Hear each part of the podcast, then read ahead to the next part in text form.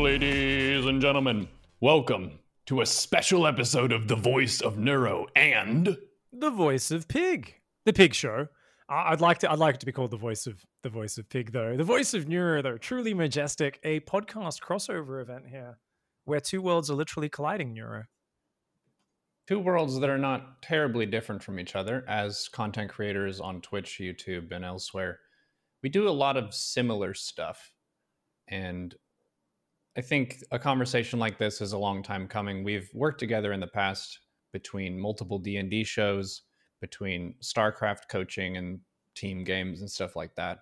So it's really awesome to just get into a conversation with you. No other distractions, just simply two individuals exchanging words. Exactly. I mean, that's that's it. Uh, I think especially now, I'm very happy that I wanted to start my podcast recently, and that I got it going right before we all go into isolation because I think I need more time just kind of talking to people and getting a chance to hang out and share ideas and shoot the shit more than ever right now. Um, and I think there's a lot of people watching who have been kind of saying as well, yeah, we actually are consuming streams, YouTube, podcasts uh, like no tomorrow right now. Everybody's stuck indoors, so it's always good to connect with people over the internet as much as we can. And honestly, I mean, our D and D sessions have been a big highlight over the last couple of months. That's actually been a really awesome regular meetup. Get some fun social interaction, and uh, of course, a lot of dirty jokes. Yeah, for people who aren't aware of that, every other Thursday we host Wayfarers, which is Dungeons and Dragons 5e campaign. And it's not a super advanced one. Most of us are pretty much brand new to Dungeons and Dragons. So if you are as well, or you've never heard of it, it's still a good time. And we try to explain things as we go. We have simple characters who make a bunch of stupid mistakes, which I think is something that a lot of people can relate to. It's a big, scary world out there, but with our wit and cunning and responses to things. We've had some incredible moments. Our dungeon master is an absolute boss. The team that we have is hilarious, and I really like the dynamic of the three. We have a rogue, a birdbarian, and a wizard. So not too much healing between us, but we've got a heck ton of damage. Hells yeah. Uh, I mean, I think you especially went off the chain recently. it's like I uh, I kind of get to enjoy as well. You know, this is only the second campaign. We didn't finish the first one for me, but I've just been having so much fun with it anyway. It's really cool as well to see a few people kind of come back and start to be regulars in the in the chat of it and I think it's exciting for us as well because we traditionally have done 99% StarCraft content. And you've been branching out a little bit more than me recently. But uh, I mean, obviously, content creation, Twitch streamer life, this is something we're going to talk about a lot today. It's a good segue to, to kind of chat about that. Um, what's your split like at the moment? Are you doing WoW still regularly at the moment? Are you doing any other games? Is it literally just WoW, D and D, StarCraft? So the branching out into WoW Classic is something that I was contemplating leading up to the launch of the game because I played a ton of WoW basically during all the era of StarCraft 1. So many of the creators in StarCraft 2 right now, that was what they played growing up. I never even touched the game. I was playing WoW the entire time, playing some other stuff like Halo and things in that period as well. So when Classic WoW was announced, I was really hyped because that was a game that I loved back then, but I was a total noob, so I get to basically bring in the pro gamer skill that's been acquired over time and then apply it to a new character and getting to create a guild with the community. And a theme that we'll probably discuss a good bit over this conversation is the different ways that you connect with the real people who are part of your community. And having a guild was a new way to be active and actually slay dragons with your friends and build a relationship in new ways than you could before. The size of the WoW scene is massive compared to the SC2 scene, but also getting noticed is really hard. So I wasn't quite sure the balance between doing this for fun versus would this be a good investment in the growth of my business. And so far, since the launch of the game, it hasn't been a plus. Like StarCraft is still where the bread is made, but the fulfillment of having a guild of people who like hanging out with each other and just having an awesome time, it kind of feels like forming a community Yeah. sports team with your friends. And every Saturday, you meet up and you play baseball or whatever the heck sport you're into, but it's WoW Classic raids. And I'm the main tank and the guild leader. So I have a very important job that's very time consuming. And the reward that I've really gotten from playing so much WoW Classic is working on my leadership skills. With guild leadership, people are invested in a different way than they are as viewers to your stream. They are players in the raid. Their characters are invested. They need items. They want to feel like they're growing and improving over time. And you also have to resolve a bunch of social conflicts and disputes. That kind of thing I haven't really had to do. As a streamer, a lot of times you're basically on stage. The viewers are in the audience. They can shout at you, they can interact with you, they can come on voice with you, but it's not the same long term narrative that's developing between you and your other guildmates. So that has been really refreshing, humbling, and kind of surprising because I didn't choose to play Classic WoW because I wanted to work on my leadership skills. I did it because I loved the game and I thought it would be cool to spice things up. But to your question about the balance, presently I've backed a little bit off of WoW during the week and then been pressing more heavily into StarCraft and also mixing in more StarCraft on the weekends. So over the past two months, it has skewed more toward uh, StarCraft 2, especially with the tryhard streams on Tuesday and wanting study and prepare for those. That's cool. That's not just branching into I'm to go and click on heads uh, in this other game like one day a week, right? That's a an endeavor. Um, especially the guild leader stuff. Like I've never really played WoW other than like getting to like level 50 or something in vanilla in 2004 or something, right? You know, and so I've, I don't really have the firsthand experience, but I guess the most recent context I can think of is at Katowice. Kalaris showed me his spreadsheets for his his guild, and um, oh my god, the amount of like preparation and like the loot tables and the work that goes into like figuring out how to share out the items. And obviously, I'm sure there's varying degrees. And I think knowing Kalaris, he's one of the more methodical, like ultra prepared people. I don't even know if he's a guild leader or just an officer, but you know, he's very competitive with it. And he has like just this massive spreadsheet with so many tabs, just divvying up all their raiding and organizing it and figuring out who's going to be on what raid. And um, I remember that was an eye opener. I was like, holy crap, this is this is like very active community management. This is not just playing a game for a few hours a week. So there kind of has to be that passion behind it, right? And like you said, you're not sure is this just for fun? Is this for building the brand? Uh, there's always that weird thing where I, feel like if you are only doing it to try to get eyeballs on you, like, everybody look at me. It's like it's a pretty soulless experience in my in my opinion. Like it ends up being a little bit empty, and it's also hard to force that to, to actually turn into the thing. Well, that concept goes back to a sort of timeless struggle, which is how do you make art that pays rent? because for a streamer who's huge, I think the streamers who are making heaps of money, a lot of people they associate the streamer life with the big streamer life, not the yeah. middle class streamer life where if you make changes in your content that can create great risk to your ability to sustain yourself as your full-time job. So there is a lot of pressure not just to make content that is exciting and fun for you, but also exciting that is valuable enough to the community that they're willing to support. There's a you. relationship there, right? And that's kind of what you were getting at with the leadership and the community building, where I think the building your viewer base side of getting lots of eyeballs and new people in might be pretty small, right? With this WoW venture for you, and, and with the same thing where anything where you're really creating a hardcore community and you're interacting with them daily and you're playing games together and you're interacting, you're sharing items, you're taking on challenges.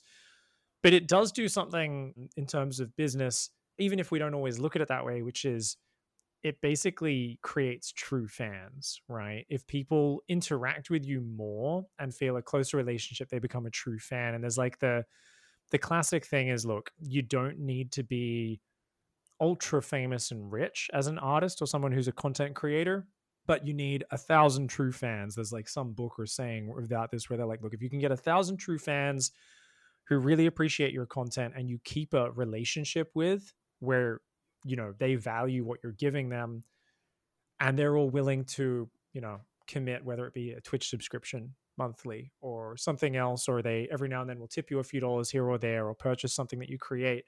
It can create the stability for a smaller artist or a smaller content creator, I think, to to do that. But I think what I've struggled with in the past is actually saying, okay, these are not just people that I'm treating as nameless people in a chat.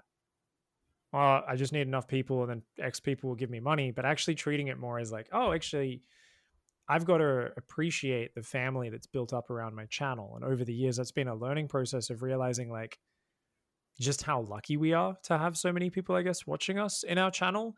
And especially the ones who come back and they know the history of your channel and the memes that kind of grow around it, the jokes. They're the ones who are welcoming newcomers, but they're also the ones who create so much depth to your channel where like there's always this weird experience. Um, I don't know if you have this, if you've ever been like front page or casting a tournament or doing very different content. You have this big influx of people that aren't part of your community, right? They're not actually true fans. They're just dropping by for the first time. And it's this really different feel in Twitch chat where you're like, oh, these people. I mean, there'll be people who will just be straight up disrespectful or rude to you, right? A lot more of those because they don't care about you. They're like, "Why is why are you doing this stupid thing? You know, uh, why aren't you in the game? Get in the game, streamer. Cue the game." Um, you know, it's this weird thing where you're like, "Oh shit," and you get that contrast, and you're like, "Oh my god, my normal viewers are the best. Like, they know how to not be super mean after you've had a hard loss. Um, they're all joking and they know where the line is with the jokes and not to get too creepy and, and weird and to not start attacking people over politics or whatever else in chat. And then whenever you get this big influx of new viewers, you're like, oh, these people kind of need to be taught the way things are. And it's going to be a long process of them returning to the stream before they actually become part of your stream community and a true supporter and kind of family member of your channel, right? Yeah, that's a core aspect of how I started building the stream from day one. I was not trying to be everybody's streamer. If I'm honest with myself and I express myself truly, I'm pretty fucking weird a lot of the time. I do stream of consciousness humor. I'm doing silly voices a whole bunch of the time. And I've gotten quite a few points of feedback from people where they say, I don't find that funny. I think when you do that, it's cringe and I can't watch your stream. And for me, that means planting my feet in the ground and saying, I am not your streamer. There are so many good streamers on Twitch. For me to be happy and have fun with what I'm doing means that I should try to really make the best content that I think I can make and also connect with the people who already like what I'm doing in some capacity and get feedback from them. So that also applies to any given changes or new ideas. I'm going to be weighing the opinion of the solid regulars and the friends of the stream mm. much more heavily than someone who's tuning in for the first time and doesn't really know. You know, that's story. so funny because I, I I feel like you're someone who's calculated and you have a lot of stuff that you've learned at various points in your life, I guess, before StarCraft, where I always feel like you've been pretty methodical and kind of like you're someone who like is always I mean it's like even your brand, right? You're uh, you're on the path, right? You know, we're on the path. You're always talking about kind of it's like you set goals, you seem to review and head in that direction. Whereas I feel like I'm I'm kind of more the guy who falls down the staircase and then gets up and kind of figures out how to walk down the stairs after after falling down a bunch of them, right? So I remember getting so thrown off and upset every time I'd read a comment. Was like, "This is cringe," or "I don't like this," or "Don't do that." And I, you know, I I remember for uh, quite a while, um, I was trying to be everyone's streamer, and I was like, oh, I'll uh, try to appeal to everybody. Anything that offends anybody can't be on the stream. We're going to try to be like super PC, but also just, I don't know. It was like it's like that person who just is trying to be what you want them to be, and you're like, oh, you're not a real person anymore. Like you don't have any flavor. Like, you know, it's like uh, the most bland characters ever it's like I don't know. I'm trying to think of the worst TV show that people like but shouldn't like. Um, it's like a modern Adam Sandler movie, um, where it's like it's such a bad way to go about things. And I think, especially when you're streaming such a large amount of your life like we do, and you're putting so much of yourself out there, you can't maintain that and be happy because you're trying to be what other people want, and it's like just not a fulfilling thing. So for me, I think it was a very steady process of learning to embrace more of my weirdness and accept that realistically, I can have everybody watch my stream and have like 4,000 people watch the channel and go, this is okay. I will put this on. And very few of those will support the channel because they don't really feel a connection because you're not being authentic and you're not being real. And I realized that if just one in 10 people instead actually clicks and says, This is my home, this guy's kind of weird, but he's my sort of weird. I there's a community here, there's a connection they're the people who are happy to drop that sub. They're the happy to come back and really become embedded in that community, right? And um that's why, you know, I don't look at my viewer count anymore. Once or twice a day at most. I don't I try not to look at my sub count. I try not to set sub goals very much or anything like that. I'm like these numbers don't mean anything to me, really. What's so much more important for me is let's try and actually just create an authentic fun environment and whether there's 50 people or 2000 people watching or 1500 doesn't matter. It's always like let's just have fun and create a good show. And i know if those 50 people have a great time it will come back. There'll be this kind of karmic cycle of people will will support in ways they can. But if you're just always chasing those numbers i found like i was always not being authentic and it was not satisfying it was draining i'd get burnt out and I'd also just have a much lower conversion rate if we wanted to talk pure business terms in terms of people who would hang out in the stream regularly. Most of them wouldn't actually support in any way. But as I've steadily moved in the last few years to being just more myself, more comfortable in my own skin on camera, I've seen like the conversion of people who hang out regularly but actually drop a couple dollars tip, drop a sport. It's gone up massively. And it's so funny because it's like the moment I stopped caring about those numbers as much and caring about the sub count, it was like, oh, the sub count went way up once I stopped caring about it. And I was like, oh, you can't like it's like staring at your MMR, right? When you're grinding ladder and you're just like, I gotta get my MMR up. I gotta get my MMR up, but every loss hurts so much and every win feels so good, but then you crash down the other side of it. So I think it was like this long road for me to kind of find balance uh, in my mindset as a streamer. Um, I always feel like you came into it a bit more mentally prepared for things, but were there any points where you kind of had the same sort of learning process? Oh yeah. Anytime there were promoted streams and stuff where it bumps my metrics up a whole bunch, whenever I would stabilize back at what my normal average would be, it always felt like I was doing something wrong or I didn't capitalize on that promotion properly. Yeah. So, yeah, I don't think I plan as much as you think I do. a lot of it is winging it. Like I get an idea, I go for it. If it works, I keep doing it, but I'm not mm-hmm. really much of a planner a lot of stuff is just trial and error and intuition. But uh, your point about the viewers who are more enthusiastic, you've seen yeah. the movie 300, right? So think of a viewer as a, a troop, like they're a fighter, they're a person who can carry a community. I think most streamers would prefer to have 300 Spartan viewers over a million people who are really toxic and terrible. And that's something that I think the StarCraft community has in comparison to a lot of other flavor of the month game communities is they have a lot of loyalty enthusiasm like per person where even if you have less viewers streaming starcraft than you might if you're a full-time yeah. apex legends streamer you may be able to make a stronger business just because people love the game that much similarly if they really love you and your stream then they could support you a lot more because you are their streamer rather than the streamer who's currently catching the most. Yeah, viewers. there's a lot of generosity out there with people just kind of wanting to to support the StarCraft scene, right? It always kind of blows blows you away. You know, a very sad moment in the last year or so was obviously when when InControl passed away. But uh, I think we were all floored by like the response from the community with the number of people kind of looking out for each other and coming out of the woodwork and supporting each other and just generally like one of the most beautiful moments of of seeing an online community. So many people who are like oh man i'm so devastated. I, feel you know i've never met the guy but i feel like i just lost a best friend. And they all kind of were in chat. I remember people having a bad time and just being like oh i'm you know i'm i feel terrible. And people were hey man let's hop on and play some games. Um let's talk about it in chat. Let's all kind of be there to support each other people were being crazy generous after that as well, trying to support all their streamers. That was their way of, of kind of showing the love. Um, but yeah, it's this this thing where the StarCraft community is more niche. Um, and I remember the change as well.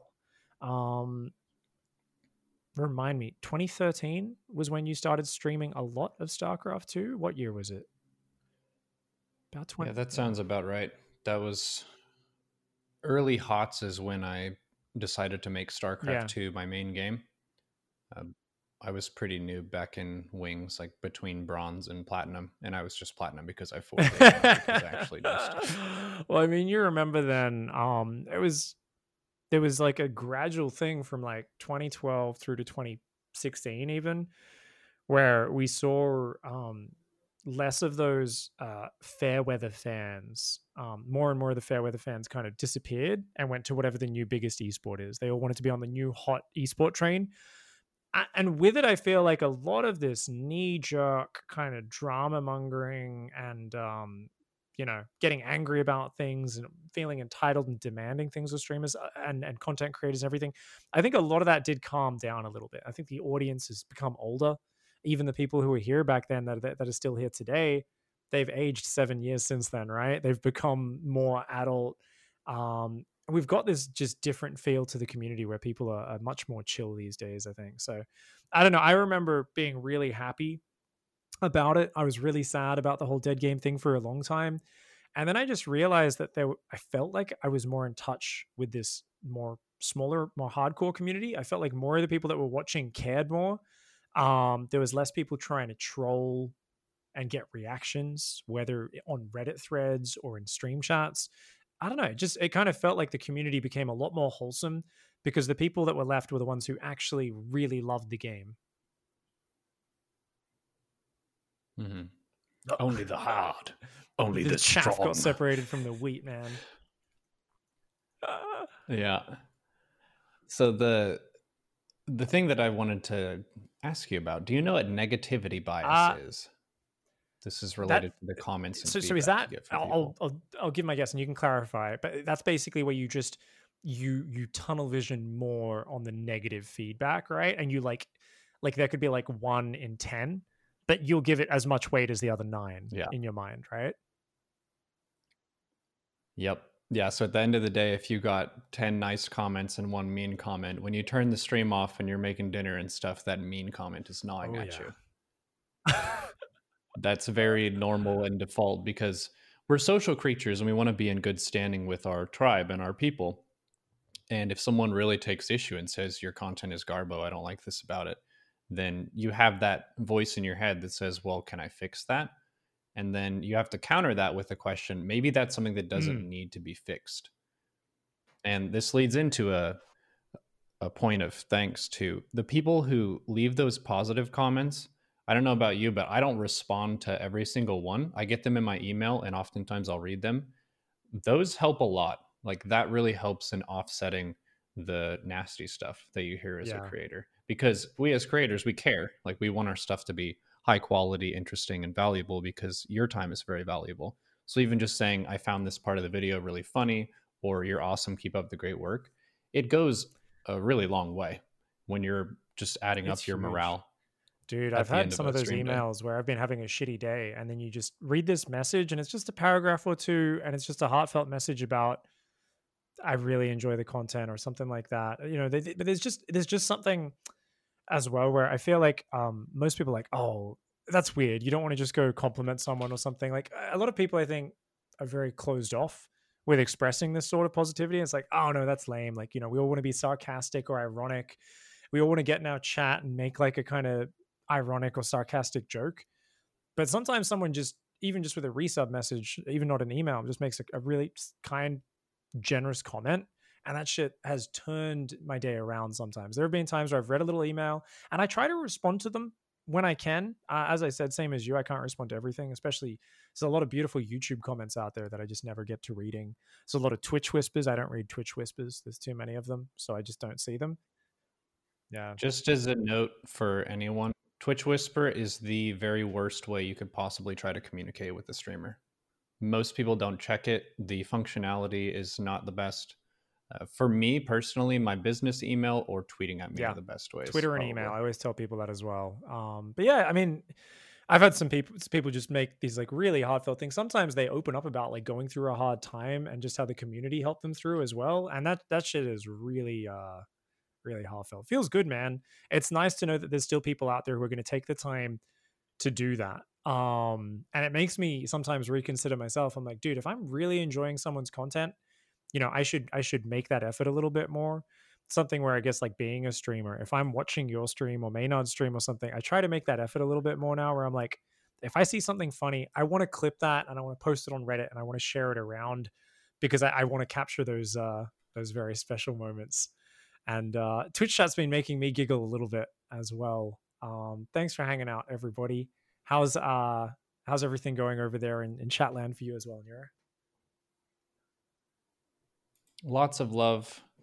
Uh, the community, I think, doesn't get praised as much as it should because the beauty of a Twitch stream is it's a live interactive story that changes with what the community provides yeah. in the chat. So you direct the narrative. It's not just a pre recorded TV show that's fixed and you may browse it if you want to.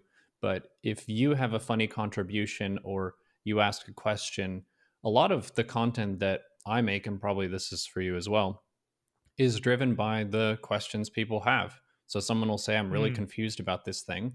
And for me, sometimes I'll snap call, make a video when I'm like, I've gotten this question like 6,000 times. I'm to make a fucking video. It, so it's like alerts make off, it, make video on. Yeah. just go. yeah. but that's good. Like that's a good thing because they're driving the direction of the content based on their yeah. interests and what they have to say. It's not me just from a blank slate deciding the roadmap. For How do you um how do you how do you think about culture uh in in Twitch chat and how you get the right culture and stuff? Like like do you have hard and fast rules. For me, I, I try to be as relaxed as possible, and I think it's only I'm only able to do what I do with like my my channel because it's an older, more hardcore audience. Like, there's no way I could be as relaxed as I am, and as kind of letting things self moderate to an extent. Mm. I can do it because the audience is like there's such a hardcore community that's there every day or every second day, and it's so much the same people over and over. Because of that, I get to do things like okay I almost never ban people, and I I mass unban basically everybody mm. regularly, just because we don't have a lot of people coming back and trolling over and over. And if someone's being a little bit weird or like a little bit around wherever the line is, we just leave it until they get aggressive or start really trying to force people to react to them.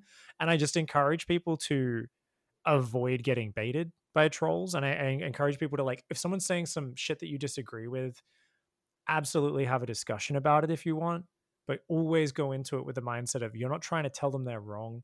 All you're trying to do is get more knowledge out there. It's not a I'm right, you're wrong. I'm like the moment a conversation gets like that between two people in chat, I'm like, no, no, no, you guys are going at it wrong. This is help us. Because of that, 90% of the time my chat just self moderates. And there can be someone who's being a bit weird and saying some edgy stuff, and no one responds to them. And then they just kind of shut up and get with the vibe of talking about StarCraft and having a good time, or they leave, one or the other. And it it's this nice system, but it's taken a very long time to get there and a lot of reinforcement and a lot of letting people know where the boundary is and, and making fun of people when they are trying to kind of get too much attention in chat. How do you get the environment that you have in chat? Are you pretty strict or? Sort of. I would say that I have a sensei kind of role with a lot of people in Twitch chat. I think of the Twitch chat as a dojo for my channel where it's a place where we can communicate together, which is kind of like sparring. A debate, in my opinion, should be treated like a sparring match where it's two people who agree to sparring and they're also not trying to yeah. mortally wound each other. They're trying to practice and they're trying to improve and grow and understand, but they're not trying to murder the other person or utterly crush their will. Mm. That's not what we're here for. So the main points for me would be you should put respect first. If you're respectful to yourself, to the space, and to other people, that takes care of a lot of the problems yeah. that could come up in general. Like the snide delivery, things like that. That's all ruled out if the person is starting with respect first. And another thing for me too is being inclusive, just trying to make sure that people feel like they are welcome here and that they can hang out and that if there's something that's maybe not uh, typical about them that's not going to rule them out from hanging out with us. And then another one would be understanding how to discipline and admonish bad behavior without slamming the door in their face Yeah. straight away. So I've had a lot of viewers who come into the chat with something that's just fucking rude. It's just straight up rude, out of place, disrespectful. And if I do some counter banter, I point out why that's pretty fucked up. And we have a moment together and they admit that they made a mistake and they adjust. Oftentimes that develops into a friendship and a new solid regular over time. Because a lot of people, I think, they want to be accepted, they want to be thought of well, Yeah. and they want to fit in and sometimes they don't know how to go about that so i i understand and i understand some people are also working from a lot of pain in their own Yeah. life that i don't know about and i want to give them a little bit of room to make a mistake before you yeah, shut exactly. the door on right. you You, don't. I mean, I've I've I've been drunk in a Twitch chat and said dumb shit before. I've been like, ah, this is funny, and I'm like, that probably didn't come across as, across as funny. It's it's a text, very imperfect way of communicating, and you had quite a few beers. You probably just sounded like an asshole. Like, you know. So I, I understand that can happen. As you said, sometimes people are going through a hard time, and then they've lost a few matches to cannon rushes and then they're they're they're in that spot, and then they they see you playing Protoss in a game, or that someone says something about their favorite player who's not who just got to account. I don't. Know. It's like the weirdest things can set people off, but uh, yeah, I think that's the clear thing. There is is I think a lot of streamers tap out and they don't do the I'm going to admonish you and set where the boundary is. They get in this mindset of like, well, chat's just going to be chat, and I'm I'm like just gonna ban people or I'm just gonna tell them you're fucking wrong. Ah, get out of here. It's like either ignore it and ban it and don't even address why what they did was wrong or or where the line is, or just go overboard and snap the door in their face a little bit too much. So um there's actually InControl who I always tell the story who who was like I was talking about how toxic Twitch chat is once at like ages years ago, and it was him who was saying like you're responsible for that. Like you create the culture in your Twitch chat and it's really sad that so many big streamers just let it turn into a toxic cesspool because they make no attempt to reinforce the correct culture but you actually have that power and it takes effort and patience and time but over time you can create a certain culture in your chat and i remember being like oh like i just i was on the side of like oh everyone in chat wants to be a dick they want to piss me off they want to bait me they want to troll me that's just the way the internet is it's just the internet and it's like like you said most people actually no they want to be accepted they want to be part of the community they want to have a good time there are only really a few bad apples that are just out there to be dickheads Yeah, the way that I think about your chat culture can be worked at top down, not just bottom up. Bottom up is like the trolls who stand out, break TOS, you ban those. That's the bottom up approach. The top down would be talking with your major supporters and your solid regulars about the why. Helping people understand the why a rule is in place or why you've recommended a certain way of conducting yourself. Yeah. That's so much more helpful. Kids are asking that all the time. The parent says, Oh, you can't do that. Why? People want to know why. They don't want to be told, just no, you can't do that. They want to understand the reasoning behind it so that they can choose it for themselves rather than have it be chosen for someone else. So, just having some conversations so your regulars understand why it's important to have good behavior and then representing that in the chat, I think is a way of dictating the flow of how the chat is going overall. So if you do get a bad apple that shows up, they stand out by a lot and your chat can self correct. If you already have a strong and good chat culture, the regulars can oftentimes take care of stuff on their own. You don't necessarily need to step in every time if they already know what your stance is. on yeah that's always a, a moment where i'm very proud where so, especially if it's not even a moderator it's just a regular in the channel is like yeah that's over the line or hey there's a rule for this oh hey look activate the command that states said rule for me it's like that one little weird pet peeve i have which is i don't like people asking me why i didn't do x in starcraft and i always reinforce that rule a lot because it just it just is the question that triggers me in terms of like I, I always try to create a strategic discussion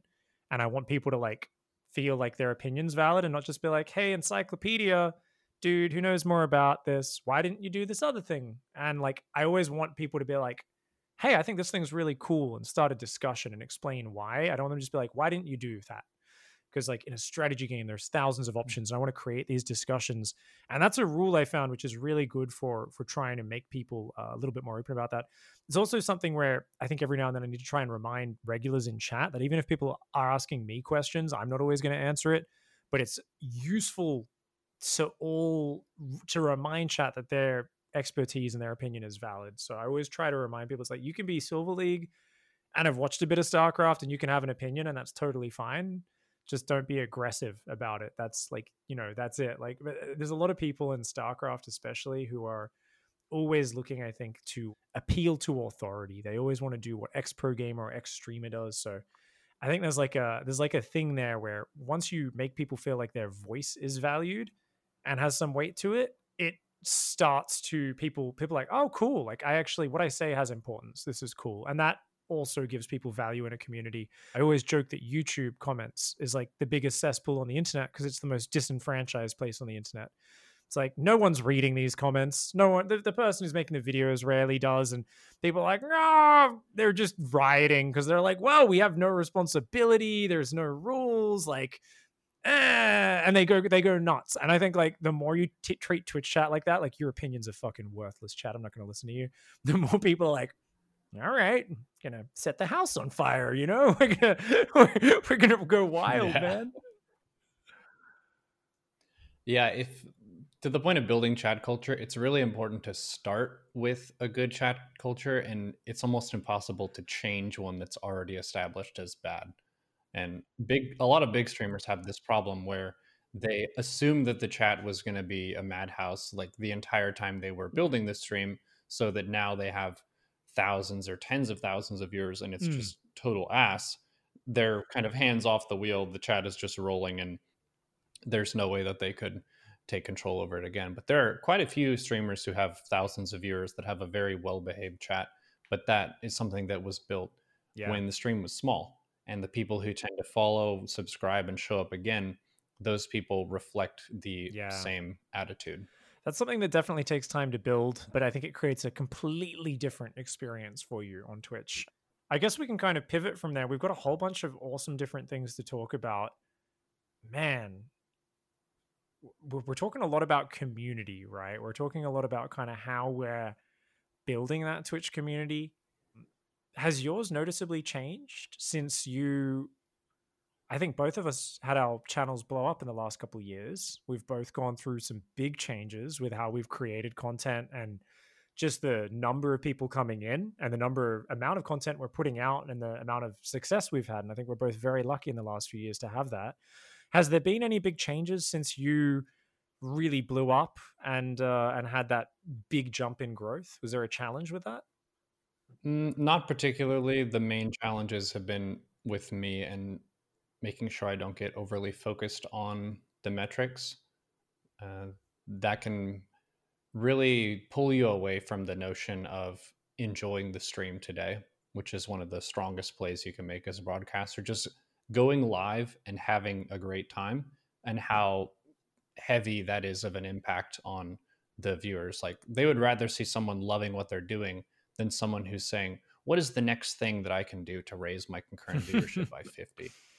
And I did get a little bit distracted and dazzled by some of those ideas of being one of the mm. biggest names on Twitch. But a lot of what I do, especially with diversifying my content, distances me from that in the short term. And it's something that I'm very thankful I've been able to do. So, because the support has been so enthusiastic, I can do classic WoW, even though I don't get as many subs per hour. I can do philosophy, politics, and D&D and stuff which isn't pulling in a ton of bread but it's fulfilling and fun.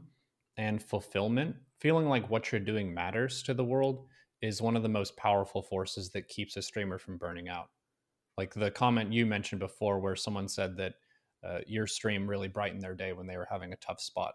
Stuff like that really keeps the fire going quite a bit. And this kind of goes back to the brand question of what is your brand? Because if your brand is consistent, then your fans should be pretty consistent as well. For me, my edge and my approach to try to build a stream in the first place was to be a mindset oriented streamer where I tried to make that my major advantage against all the other super mad masters players. I think high masters StarCraft players are potentially the grumpiest on the whole ladder because they're one shot off the big time. They're close to having that shiny gold border. They don't have it yet, but they really want oh, it. Yeah. And you're in the way. And if you beat them, you set them further away from it, and now they hate you. so it's really hard for Masters 1 players, I think, to take responsibility and yeah. ownership of their losses because mm-hmm. compared to the whole community, they're quite good and they can beat pretty much everybody. Like they're a god next to a diamond player and a platinum player, etc. But they get beaten up by GMs consistently and they just scream at each other instead of just saying, "Hey, do you want to practice?" Or maybe there's something I could have done better. Oh yeah, man. I mean, game. that's it's so hard with a competitive game, but I really like what you said about not getting burnt out, motivation, how someone making a kind comment can pick you up, diversifying into things that fulfill you, feeling like you're making an impact on community. These are all things. I linked you just a book on Discord and I posted it in chat. Um, Payoff, which is a very short book. It's basically a TED talk in a book, just about motivation. And this was I read this last year, and it's nothing groundbreaking. I think like most great books, but it helps you understand motivation on a deep level. And he talks about the different studies and experiments. And mm. what I really liked about that is he, he goes over just how huge these key concepts are. Like one of the biggest ones is just, you know, the ability to feel like you are doing something important and it's making a difference is so big. And money just doesn't do that, right? If you're if you're kind of going it's just about getting more subs or more tips this week or getting an extra 50 viewers, like these numbers they aren't emotional concepts that our brains can really connect with, right? Um on a on a truly deep like level. Like he was talking about like one experiment where they got employees and they had this bonus system where they got all this extra money and they thought it was a great system and their production would go up when they had the bonuses in place but on the days when they didn't have the bonuses like their production would actually go lower than normal anyway so there'd be this like inverse effect where it looked like you got a boost in production then it would go down immediately after as soon as that got taken away mm. and they could do something like add some more meaning into it and add some status and start doing like rewarding people who hit certain goals by ordering them a pizza and sending it home to them and stuff like this and these like very tangible things and people were suddenly like oh shit i feel so valued. My boss has bought me a pizza and sent it home to my family like and they'd actually have this huge boost in their value and what they were doing day to day and stuff. And it's like this weird thing where you've got to understand that we aren't just machines who can focus on a meaningless goal of just trudging forwards and uh, just get more numbers, just get bigger things. And finding that meaning and that value in your day to day is so important. So, uh, yeah, it's something where I think giving back to the community we're in is a big part. Uh, I actually remember you years ago saying this to me. We were having a chat about something. You talking about how giving back to the community is one of those really important ways to feel you know uh, happiness for you and you were saying how like you know actually supporting your other content creators and getting out there and becoming part of a family and not just treating starcraft as a means to an end was kind of part of your focus. So i think that that was some really wise shit. I can't remember when you said this to me but this is stuck in my head so i know this i know we had this discussion sometime. Do you remember this at all? Yeah well it touches on one of the core aspects of why I got off of my academic career path and got into all of this stuff because there are many, many people in the world who would say that what we are doing is a waste of time. To be a streamer on Twitch playing video games is a childish and immature thing to do. Neuro, why did you not go further with your brain science degree path? I get that question a good bit, not super often, but a good bit. And it goes back to the more general question of is being an entertainer a valuable and worthwhile profession? I would say, fuck yeah. Like getting someone to laugh and brightening their day just so that they have more energy and hope and happiness and inspiration is a monumental task. Like that's heckin' huge. And with Twitch streaming, I felt like you can bring a lot more direct showmanship and change to the world where you can be big, you can have hilarious moments, epic moments, things like that, and also speak directly to people and influence how the conversation is moving. So I saw a lot of the Wings of Liberty StarCraft conversation, And a lot of it, frankly speaking, would get my football coaches I grew up with to scold the shit out of them. It's some like punk childish uh, exchanges that were happening in esports. And a lot of people laugh about it. They thought it was funny doing that kind of banter. But tearing at each other in a real way reduces our overall productivity by a lot.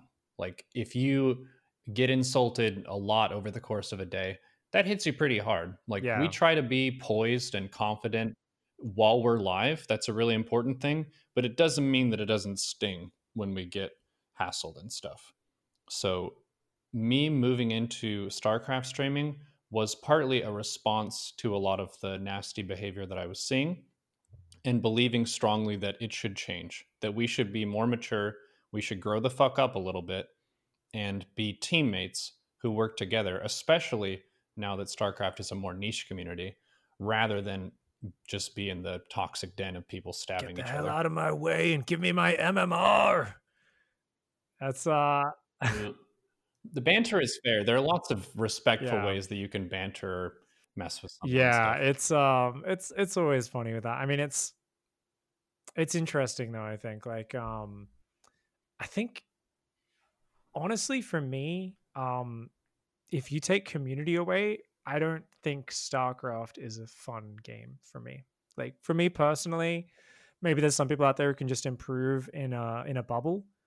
Um, but this is something where I always rant about this on my stream and like uh, a positive rant is I'm like, you know, especially if someone comes to my channel and really wants to complain, and I'm like, you know, please no balance whining. I like to stay focused on the thing. Like you can discuss game design, but they just really want to whine about something. And I this usually always leads me to the point where I'm like, look, you got to have community in StarCraft. We all need to vent sometimes. We all get frustrated by things. This game is incredibly complicated. You're always going to run into a wall at some point and it your eyes are so close up to the problem you can't figure out what to do and often there's some very simple easy changes in your strategy or some mechanics that totally avoids the problem or makes it much easier to handle with but uh, i think there's a lot of people out there who play the game in this bubble where they go to the ladder and then they maybe watch tournaments on youtube or on twitch and then they don't take part in any tournaments or in a fun clan of people who hang out together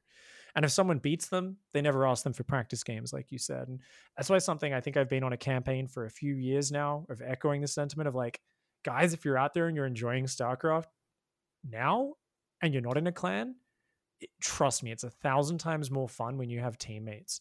Even if you play an amateur league, people like, I don't have time for that. I've got kids. And I'm like, the Chobo team league, it's a best of one, one map. You and your opponent have a week to organize it each week. Like that's it. You're you both like you're in Europe, I'm in New York. Okay, like uh, how about this time? Yeah, okay. Like we'll find a time to meet up for a 20 minute game. You know, that's it. It's not that hard to schedule. And yet it's the same thing as going out to join your football club and go play a match of football on the weekend on a Saturday morning. You don't have to be good. You don't have to be expert or pro, but it adds so much value to your experience because suddenly you're in this community you're competing, it's a bit more serious. You've got more reason to improve if that's your thing. But even if not, suddenly you've got people to joke around with. You can laugh at your failures, you can share your successes, and it just adds more value. So, not only I think as a content creator is community very important, but I think as a player out there, for me, it was when I first got onto the forums, hungry for how to improve. When I first started joining clans and playing clan wars versus other clans, that I started to feel like every time I'd run into something that seemed so unfair in the game, I could go to that mate who I'd played a bunch of games with and always beat me with his dirty Protoss. And, you know, I could complain to him and he'd be like, yeah, man, pat on the shoulder. By the way, you can probably just do this and it'll all be fine and you'd actually murder that guy. Like, you know, I'll watch a replay with you and I'd be like, oh, I am really dumb. I just needed to vent and have someone listen to my pain and then I could move past it and actually improve. But uh, I imagine if I never got on those forums and I never started joining those clans, I'd probably just still be on the Battle.net forums going, this game's stupid. I hate you guys. You guys need to make this thing stronger and this thing weaker, just yelling into this void of hopelessness.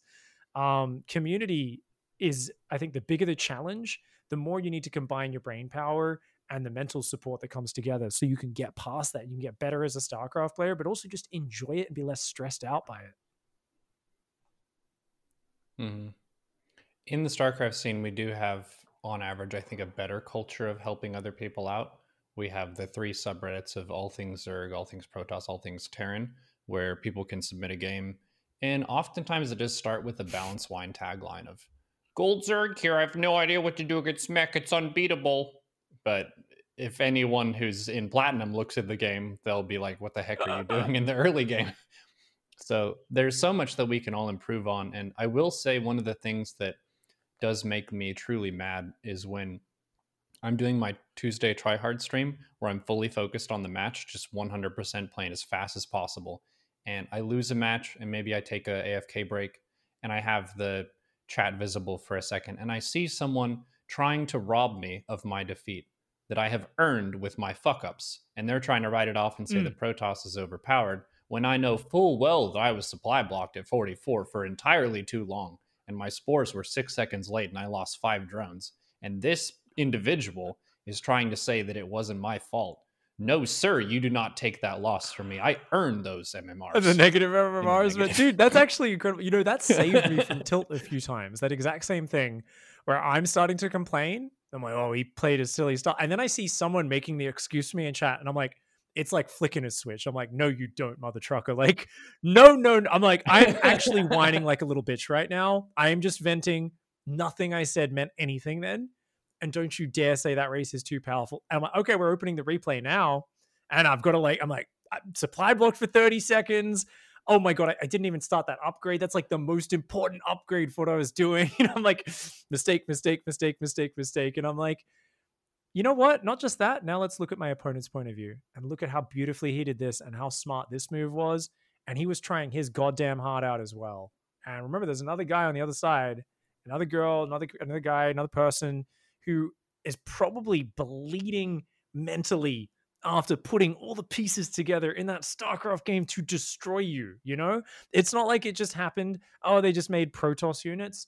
Uh, oh, they just made uh, Stim Bio, just A moves, A move the Marines. Like it actually took a lot of effort. And when you try to remember that there's other people on the other side of the game as well, and that's part of what community does for me. It always reminds me when I talk to people of the other race or the opponent who just beat me and I ask them a question and they explain a bit of their build, you know, it, it just gives me that extra perspective. You go, oh yeah, this whole game, it's you know, there's playing a really hard piece of piano, right? But unless it's like intuitive, reflexive jazz piano, it's a set piece, right?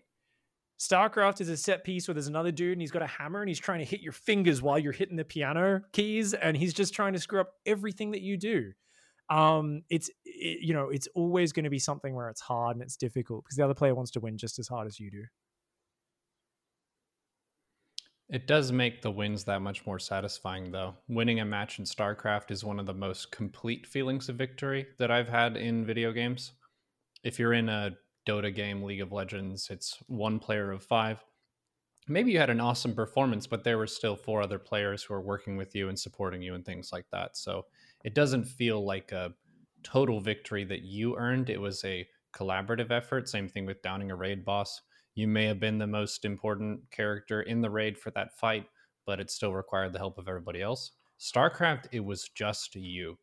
And that's one of the things that attracted me toward streaming StarCraft as my main game was it looked to me like the perfect space for a training and warriorship, which is like when a young samurai warrior leaves home and goes out in the world and just fights and tests themselves and they try to build their own story and their own legend. And everyone has the capacity to do this and it ends up being really important for a lot of people to build confidence in themselves to prove that you as a person on your own can do something for yourself. No bureaucracy no business politics no backstabbing no other people carrying you through, through stuff and loafing about. It is you 100% going from being at this skill level to a higher skill level through rigorous practice and training. And once you've done that, it's like a super yeah. awesome badge of honor. Like even just getting diamond in StarCraft, it's a super competitive game. So you got diamond in a game with some of the most try-hard video game players of any game. Good job.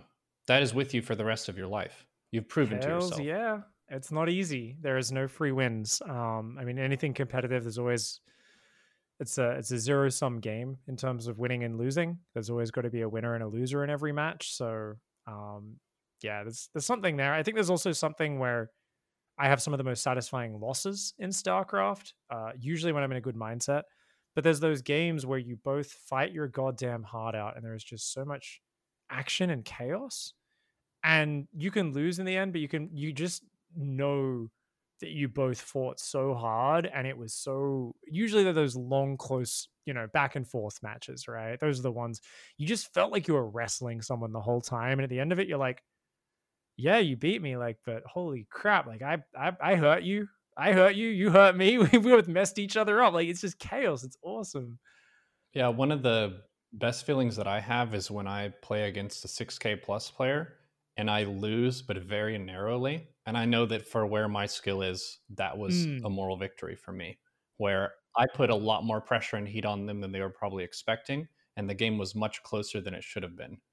And perhaps they have a greater experience level than me. Maybe they're a pro gamer and I'm a streamer.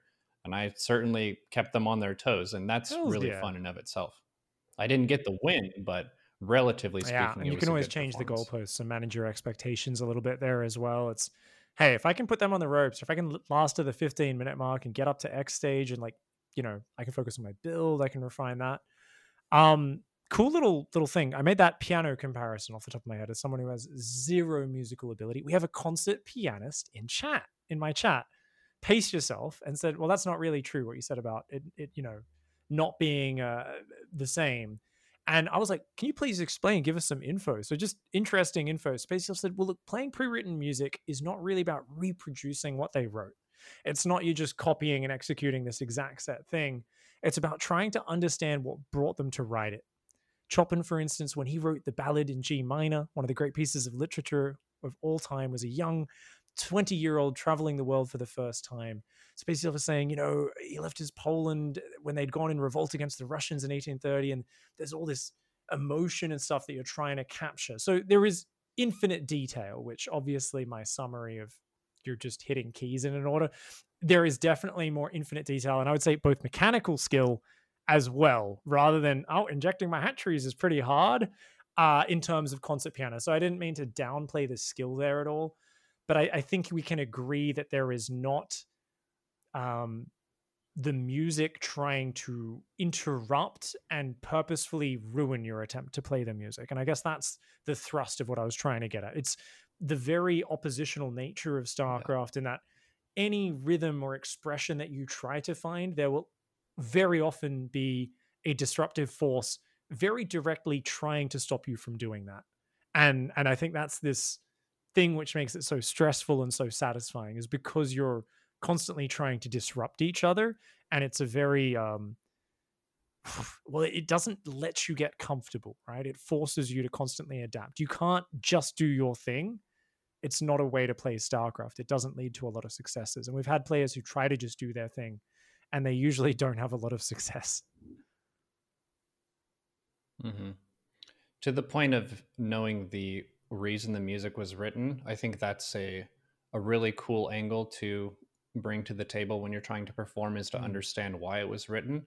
An alternative approach would be to draw on your personal emotional experience and let that like ring through the music. So if it's a, a sad piece of music, drawing on some genuine real sadness that you have experienced in your life mm. and letting that shine through it oftentimes makes it way more powerful for the audience rather than trying to think about the sadness that the author had when they wrote the piece of music. It makes it more personal and local and translates it into a more modern lens. Mm. There's also the point of your instrument is unique. So I'm a violist and a vocalist.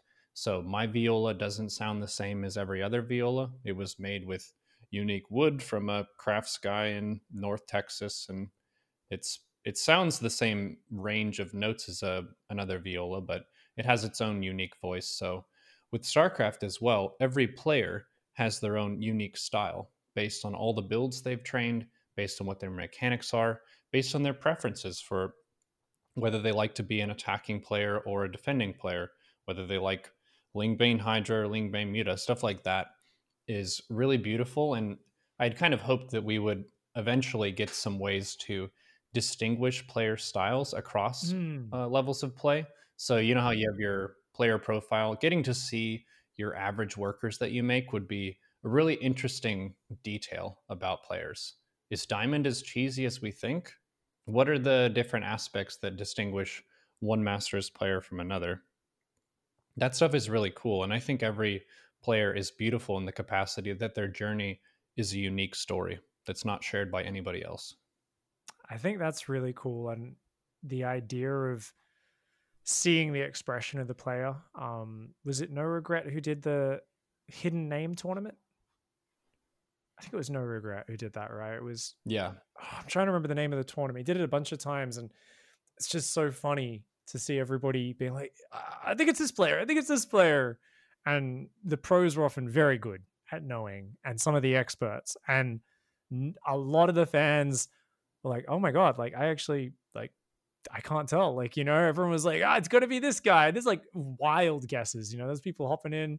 "Ah, It's got to be this guy. It's like, he hasn't played in years. What are you talking about? But, uh, it's it's always cool to feel that expression. It's always something where when I first got hooked on on um, StarCraft was watching like Brood War and feeling like I could see two dudes wrestling over this mini map and all of my upbringing of loving like military history and fantasy and stuff like all just got so goddamn excited. You know, playing Risk, the board game, and then you just see like these armies fighting so hard over this like ramp, and this army's trying to get up there, and he's holding on, and he's holding on. He eventually gives it up, but he re-expands on the other side of the map at the same time, and you could see these units trying to move about, and you could feel how hard the players had to play and how fast, and the the mixture of camera shots kind of showing them sweating and stuff. So I still feel like in terms of looking at the uh, the movement across the screen, I don't think anything beats Brood War in terms of getting that feeling in an esport of like almost having a tangible physical feeling when I watch of like I can see when I watch sport, it's natural. When I watch two dudes fighting, when I watch two dudes playing football and trying to wrestle the ball off each other, when they're trying to tackle each other in a game of rugby or whatever, you know, it's so obvious what's happening with the physicality of it. And I guess um I think StarCraft always hooked me because of that, because you could see it so clearly in Brood War.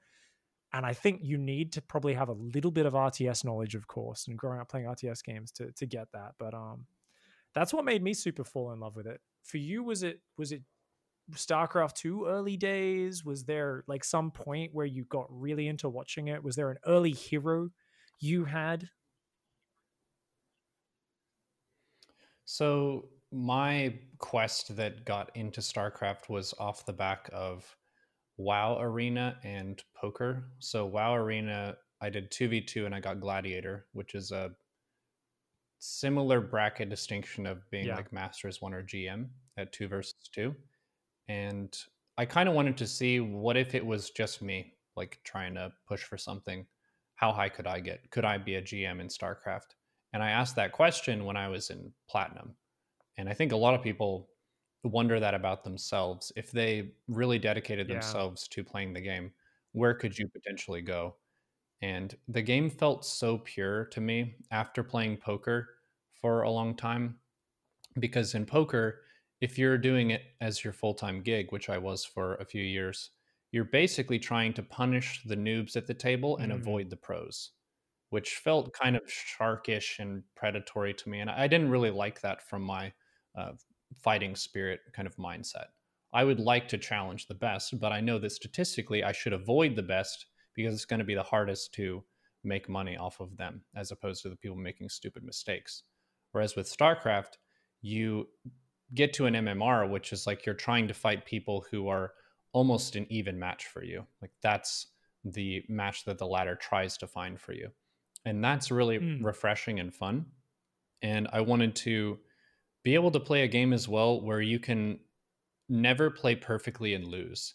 In poker, there are a lot of circumstances where you can take the ideal betting line, pre flop, flop, turn, river, where for the hand you have and the information you have and the people at the table, you technically played perfectly, but it's within the band of like four to even 40% where it's just bad luck for you.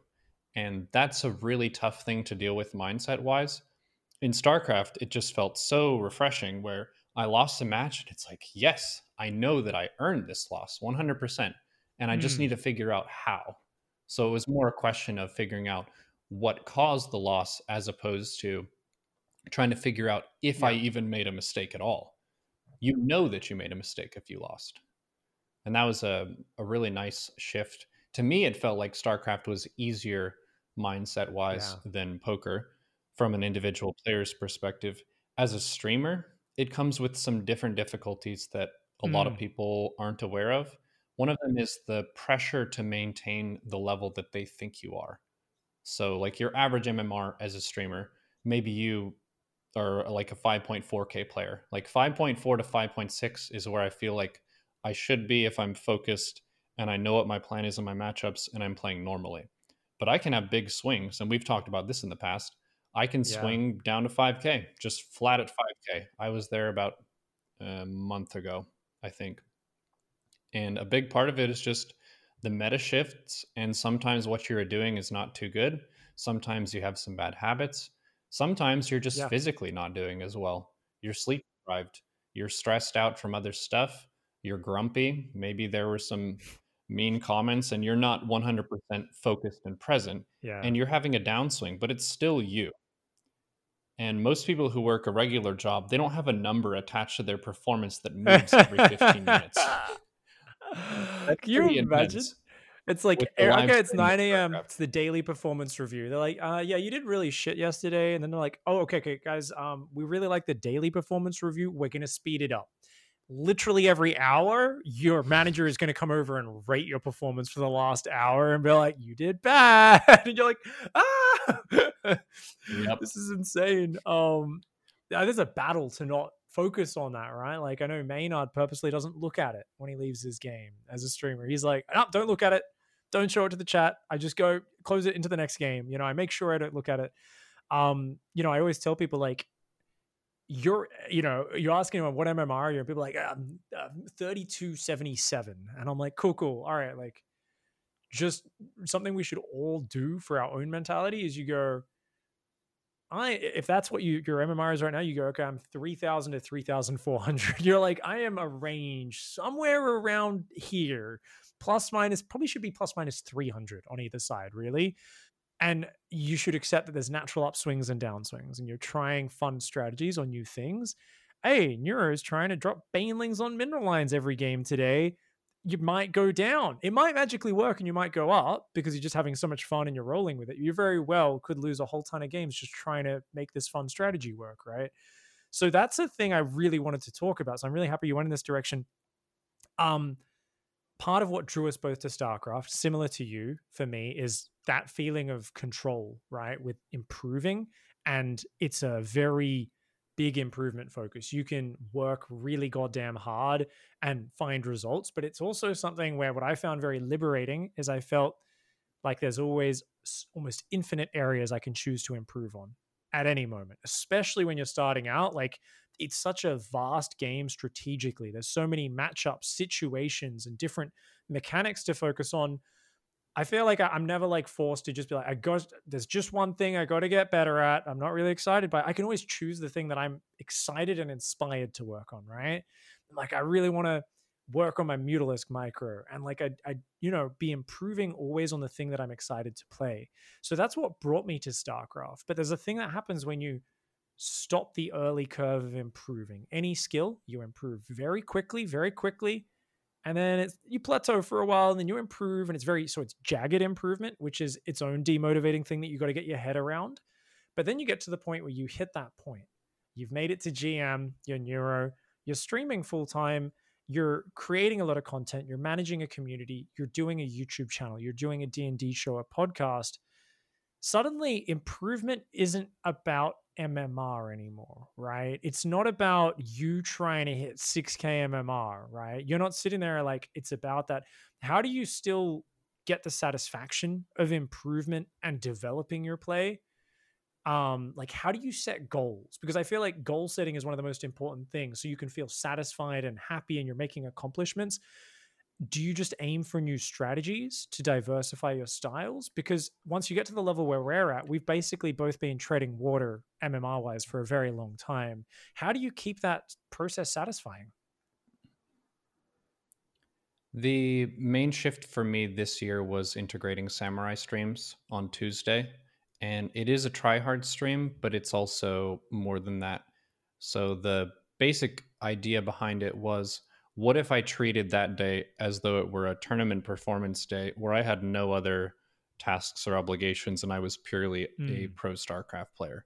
So that means the night before or even the day before, I try to do more review and study. So on Monday of this week, I watched some of Serral's games from Stay at Home Story Cup, and I tried to talk through what he was doing and how he was playing the new maps. Because the new maps right now are bananas. it's just silly. Golden Wall, Purity and Industry, they're silly, just straight up. And seeing how he's playing the maps helped me a whole bunch because it was more hmm. standard mm. than I expected. He didn't really play it in particularly weird ways he just opened up more conservatively on some of the maps uh, than he would on a more standard one and plays it out in pretty spectacular fashion. Yeah. So I study on Monday and then the night before I try to respect that process too like you don't want to party really hard before a tournament day. So I'm not going to like get drunk or something on Monday. I want my body to be in good condition and I want to get a good night's rest. So I try to physically treat myself well and prepare as though I was going to fight a samurai duel in the morning against someone at dawn. Like it should be a really complete preparation, physical and mental. So I get up and then I also try to be really mindful of the distractions that we have because as a streamer, broadcaster, and I would say this probably applies to everyone in 2020. You've got phones with like all kinds of social media that's really exciting and you want to see what's happening. You've got emails that you can check. You've got Discord channels that are going. You've got messages that you can respond to. Being able to remove those and focus fully on StarCraft 2 Legacy of the Void winning a ladder match, that's the essence of what yeah. I tried to do on Tuesday. And that's given me a very satisfied feeling at the end of the day and just also for the week overall. I don't go up every time. Yeah. Like I don't go up in MMR, but I do feel like I gave myself a good shot at getting some mm. intense practice in. And then at the end of those games of my try hard, which is like six hours average, I'll go over every single loss after and try to take a few notes of what I need to work on you, for the next week. And that's been the, really the fun for me. Rest of the week, do you feel like the games flow a little bit easier after that because you've got those practice reps, you've got those focus games, you've kind of got the review, so you're more I guess, cognizant of what you're meant to achieve with each build order because you've kind of done that little review process and then you've done the practice right after it? Yeah, I've actually found out that when I play on Wednesday, sometimes my other account goes higher than my tryhard account just because I feel like I've figured things out and I can also play more relaxed. Because there's also the balance too between if you're mm-hmm. going into a tournament setting, you don't want to be so hyped up yeah. that you're physically shaking because you're going to make more mistakes. You do have to have that that balance between being really calm but not so calm that you're asleep and you want to be hyped up but not so hyped up that you're shaky. And with the try hard streams it's been an interesting experiment to see what kinds of behaviors and lead up I can do that put me in the best possible yeah. mindset. So that can be exercise. I always go for a run before Samurai Stream. And I've also tried mixing in yoga and playing my viola is a new one that I'm trying out. I think that helps me a good bit get into a musical rhythm because for all three races, you have some predictable times that you work with, and that's the orbital command energy, the time it takes to build certain structures, nexus energy, mm. injects, and creep spread. Those have a rhythm to them that is based on the start of the game and it's based on you. So that's the musical side of StarCraft. And then there's also the fighting side of the opponent who is trying to upset your spaghetti so much that you quit the match. So you're trying to play your music while they're slapping the shit yeah. out of you, which is really hard. But being able to focus on what's under your control first at the start of the day seems like it helps me over the course of the day deal with yeah, that harass that's, and stuff. That's really cool. I mean, that's one of the beautiful things as well. Like I, I always think of the the Dark vs ByuN finals game on Sejong Station, and I did a really old YouTube video about that where all I talked about was like rhythm in StarCraft and why it's beautiful when you find it. But there's always these times where it's so elusive. And that was like the one game I always think of where you had the fastest, micro intensive, most irritating guy to play against ByuN attacking in three places, sometimes four places at once for like 20 minutes straight.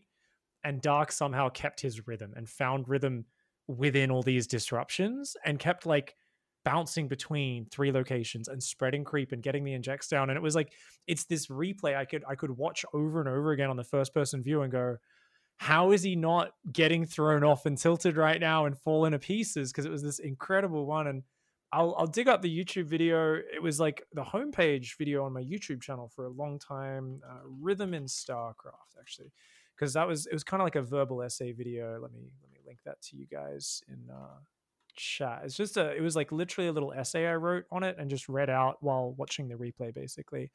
Um, talking about just some some kind of thoughts about that. But I mean, it's it's this thing where back on the point of of the goal setting, right? So that's something I've struggled with. That's why I wanted to ask you about that because finding the discipline in the midst of being an entertainer and I'm going to be on that path of get my reps, get my practice, refine my build.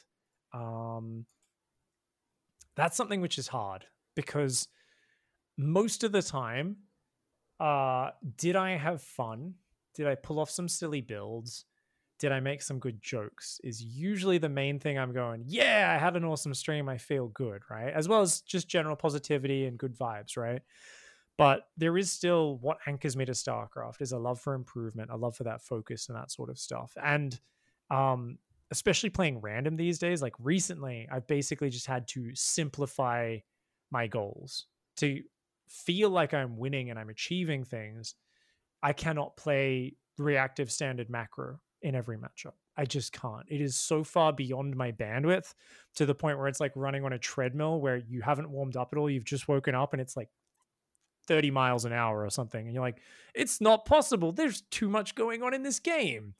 Um, so yeah, like I've I've had to focus more on saying, let's have one macro build for each race and two kind of funky, more fun, more aggressive match like builds where I'm trying to dictate the pace and grab the game by the horns and make it a bit easier for myself. And let's lower my expectations to let's learn new styles that excite me and kind of as long as I'm continually not letting the game get stale, my goal setting with like my own ladder performance has moved more to like, okay, I'm really inspired by this really cool Mass Zealot Phoenix build. I'm going to learn that in PvT. And it's not about getting any better than the game I am now. It's learning a new way of playing the game and steadily getting that to like my current level. It'll start a bunch lower because I don't know how to play it. But if I can just get that to the knowledge where I'm like, oh yeah, I'm playing this within my normal MMR range and I've learned this new fun way of playing the game. And I've had to really move my focus to that and look less and less at MMR and think less about that as a goal in of itself. It's got to be more about let's diversify strategies, let's understand how to play many ways within the game and let's remember and remind myself the thing that I always forget is I can be super embarrassed of playing my Terrans dip down to 5.1k or 5k and I can feel like I'm playing like crap. But there are still tons of Terran players watching going, "Holy crap, you're so fast, you're so good. I wish I could play like that." You know, and it it shouldn't be, "Oh, I'm not playing perfectly." it's just changing those goalposts. So the fact that I can go, you know what, I learned a new style in the last two weeks. I got decent at it, like to the point where I feel good with how I play it. It's a lot of fun. I've won. So that's where I've started resetting my goalposts, ignoring skill level, much more about fun, inspiration, and, and doing cool strategies. Yeah, there's a point that we haven't mentioned yet, which is that the StarCraft community as a whole improves over time. So if you have retained a certain rank league MMR, you are improving at the same pace as people at that level. But you are still improving, especially if you're comparing the longer term of Wings of Liberty pro players and pro games compared to now. The game is way faster. We've figured out a lot of how macro works, a lot of the just camera control and multitasking and speed of the players has been improving consistently over time. So yeah, it's very tough if you're. Some people will say hard mm. stuck in whatever league. That means that you're improving at the exactly. same rate of your peers. So if you really want to get out of that rut that you perceive yourself to be in, you need to be doing something particularly exceptional for that bracket, something that the rest of them are not doing. And at a lot of leagues, the people are trying pretty hard. So you can't just spam ladder games the same way that they are and expect a different result. You would have to do something above and beyond that to improve. So that's a big part of why I've sought out coaching with you and other people is getting a neutral and fresh set of eyes who doesn't necessarily even have to be a better player than you, just someone who doesn't have the same bias of you were in the match trying to push all the buttons yeah. and it was really hard. It's just someone saying this part of your strategy seems very exploitable and not very optimal. Can we tune this up a bit? And having that guidance and that second opinion is fantastic for getting you going. But yeah, the point about fun and enjoying the game is one that is really easy to forget when you put pressure on yourself. And that's why I recommend for a lot of people getting into the game to do other modes that might not be as taxing as 1v1 Hells ranked yeah. ladder.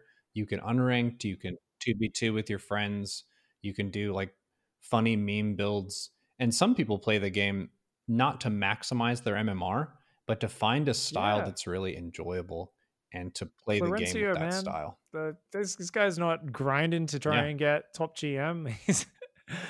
and it's eh, you know I think that's such an extreme example of someone taking it's pure creativity. It's purely things no one else has thought of, right? That he he thrives on that. It's all artistic expression for him, with like just the, the absolute weirdness of what he's doing.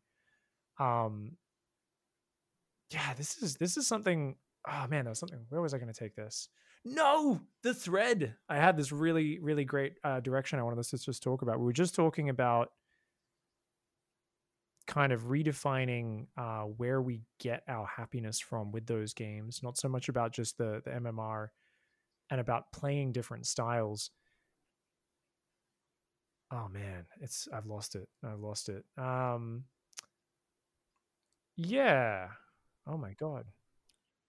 There was a point with Florencio. I talked with him at BlizzCon to say something about him, where I was getting some context for why he plays in such a strange way. And he was saying that he has chess experience.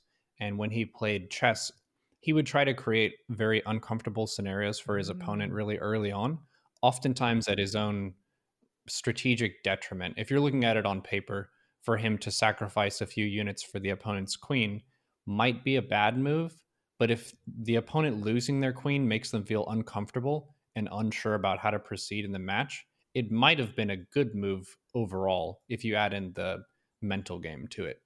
So that's a really cool thing that a lot of people don't think about is trying to keep the opponent off balance rather than to necessarily try to There's play so like much Sarah. power to it. Grab the, you know, grab the momentum and take people to a strange place. Uh, it's a game that's so fast, right? There's so many things we want to program so that we can have an automated response to a difficult scenario. We can refine a very difficult thing to do. And uh, we've all been in those StarCraft games where you just suddenly go, I have no familiarity with this place. Somehow, after 10 years of playing this game, this will still happen to me sometimes where I go, I just, oh no, there's so little information I can draw from. There's so little experience, and all I can do is look at the game in fundamentals, and that's it. And I'm like, oh no. I'll tell you what, I'm not normally looking at the game in fundamentals. It's a lot of, I recognize this pattern. I know that this pattern, this line of strategy leads to this and this. There's like flowcharts running through your brain, right? It's like a, a network of routes. And somehow you're off in this just strange area where mechanics and efficiency becomes so much less important because neither player has been able to to practice that over and over again, and uh, it does make things very difficult for the opponent. It's always uh, I feel like people tend towards both extremes, right? They're either they really want to mess up their opponent, or they really want to be the solid mechanical guy who does the same thing and perfects it and just becomes unstoppable. Um, were you more cheesy when you started out? Do you think you're more macro oriented these days? I feel like you're pretty balanced in how you play, probably more defensive overall, um, and then exploding into a lot of strange and fun, cool, different ways of approaching the mid game onwards. How do you how do you define yourself, and has that changed since the beginning? Yeah, for my player identity, I would say that for ZVZ, my method before I was a streamer was I would spam the cheese build that I lost to that I couldn't stop until someone else could stop it. My man. So I did the 15 gas, 15 pull, 15 hatch speedling all in. That just murdered me every single time. So I was like, well, this is my ZVZ now. And I would do that every single match, and every diamond player would just be obliterated, the same as me. And then I would get up against masters players. They would read it, put two queens in a spine, and I would be completely shut out. And that gave me a really shitty feeling. It was like, I just got completely blocked. I can't do anything against this player. So that caused me to kind of take a step back and say, well, what would a solid opening look like? And this is sort of a translation of how I played poker. I try to play solid, which is a way that is not exploitable. If the opponent knew what was happening, I want to play in a really robust way where they can't really react mm. and capitalize on that. So taking your lair at a responsible time so you have detection, getting your spores on time so you're not taking damage from other stuff. And I've been in the bracket of players where I'm not at the pro level where I want to be playing really risky to try to get ahead. Most of the time, it's about identifying different cheese builds and knowing how to stop them. And then if I'm in a really intense macro game against another macro player, it's about keeping my fundamentals yeah. really crisp and solid and stuff like the core affords you. So the ability to have multiple control groups, easy access for those, good camera control, and things like that. And just having a good boxing match with someone. I think my favorite part of the game is probably when you get 80 drones, Lingbane Muta against Bio. Their battles happening all over the place. It's really multifaceted. It's not just the kind of puzzle game of what does the Protoss have in their base? They've killed your overlord. Is it a Twilight? Is it a Stargate? Is it proxied on the map? And then it's like something unknown flies out and then kills you. Like that's not really my favorite. I like when it's uh, a big and a bunch of battles like all over the place, and that's the format. Four to five. Yeah, I think that's a. I think that's the funnest point in StarCraft. To be honest, I mean, always my favorite games. As much as I love the joy of a uh, a knife fight early game where you're both going at each other in all sorts of crafty ways and trying to trip each other over and, and kind of kick each other while you're down. Those games are really only the most satisfying when it goes on, when one player is blocking the moves, right? Like, I love an ultra aggressive versus ultra defensive player where the defensive player is barely hanging on and almost stabilizing, and then the next wave hits them and they're barely hanging on, right? But anytime there is I guess just an extension of the interaction. That's what that's what I think we're we're kind of probably looking at, right? The more of that push and pull, the more of the wrestling match, the more of those interactions. And even if it's like five base Lingbane versus Bio, it's not so much about the tech coming out, but it's about a series of battles going on. It's about the mechanical management of them, individual tactics and micro going head to head. I, think I love that style as well, but I definitely have equal love for the cheesy plays that have to have ultimate flexibility. They're the ones where they have to twist down an unfamiliar path, right? They have to try and catch their opponent off guard with the next wave. Mm-hmm. And you see this um, lots of kind of like trying to set the opponent up to counter you, but you've already got the counter to their counter. That always excites me a lot as well. There is a point that I've made quite a bit recently, which is the difference between StarCraft and StreamerCraft. StreamerCraft is playing StarCraft with the knowledge that there's an audience watching, which means that you can do a lot of funny stuff that isn't really ideal, but it's hilarious. So, an example would be the difference between doing a Queenling Nidus in a Protoss's base when they opened Oracles and doing a Queenling Nidus and sending four drones into the Nidus and making spies as well. Those kind of things are well within the realm of fun yeah, it's not going to move you up the ladder as fast. It's kind of bad, but when it works, it's hilarious. So taking those risks as a StarCraft streamer, I think is a, a really fun gamble that is very entertaining. And even if it doesn't work, that's content too. So I definitely feel like if I'm doing streamer craft, the losses don't matter as much. Like I'm not going to get hung up if I was trying to do something silly and either it works and it was glorious or you lose and it Indeed. was hilarious i uh it's always good to kind of let go of caring too much about winning or losing when you're you're more focused on making some plays having some fun um i definitely think a lot of streamers also tend towards a different sort of of streamer starcraft which is playing ultra ultra safe and defensive right? And trying to be the rock that the ladder washes onto and the rock is still standing and the wave is gone right? That's something where i think about like when i play against jason he's the guy who i think is number one of that style right now and i guess kind of like he's like a you know an american big gabe where i'm like oh he's he's so trying to just be watertight and solid and that's his answer to the ladder. So he can commentate and chill and get the ultimate level of reps, right? And this is something I'll try to do a lot as well. I used to do. These days, I try to be a bit more aggressive and kind of force the day the game down a, a, path where I have more experience than my opponent. I do a little bit more of that, but uh, it's kind of interesting the different ways of approaching StarCraft that do end up coming out. Um, I think we've talked a lot about StarCraft. We've talked a lot about kind of building our brand and our knowledge.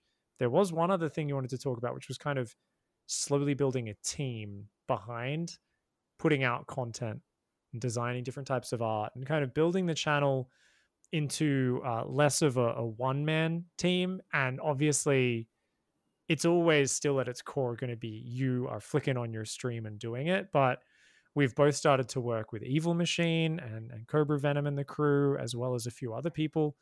Um, what's that process kind of looked like for you? Has it changed things in a big way? Yeah, definitely. It's added a ton of polish to all the content that has been coming out. Basically, a streamer, most of the time, I would say, is a good entertainer and they may be good at video games, but the different skill sets of, say, video editing, that involves a lot of practice and learning how the software functions, investing the time and being able to do that quickly and efficiently. And oftentimes, if you're comparing the time that it would take you to learn a new skill at the level of a professional and be able to execute that as part of your business, it ends up being really weighty. There are a lot of different aspects of content creation that can be polished. And for one person to do all of those themselves and also have a respectable uptime so that they're competitive with mm. their streaming peers is kind of out of the question, I would say. Unless you came from that as your background, like you did production and editing, editing, and you got into streaming after that. So it's been a really invaluable resource and also one of those points of consistency for morale for me to have people who support the stream in real ways that add value and improve the content that is one of the things that really keeps me going on the tough days so when i'm down and struggling and then thinking about the amazing people who stepped up yeah. to moderate the chat and how that's something that doesn't really get a ton of praise but it makes the environment much better more peaceful better behaved and more fun for people so having gratitude for the moderators and just chatting people who chat they're part of the team too because every chat has its own kind of conversation value and fun value. And for you to keep it rolling, to talk about something, and to be active yeah. is a huge point of value as well. So, yeah, I've been pretty amazed at the growth and the success and the strength of Team Neuro, which has a surprising amount of overlap with Team Pig. we work with a lot of the same people. you know who identical. you are. Um, I mean, there are a bunch of amazing people who many of who I've had the pleasure of meeting uh, in person at events and hanging out with.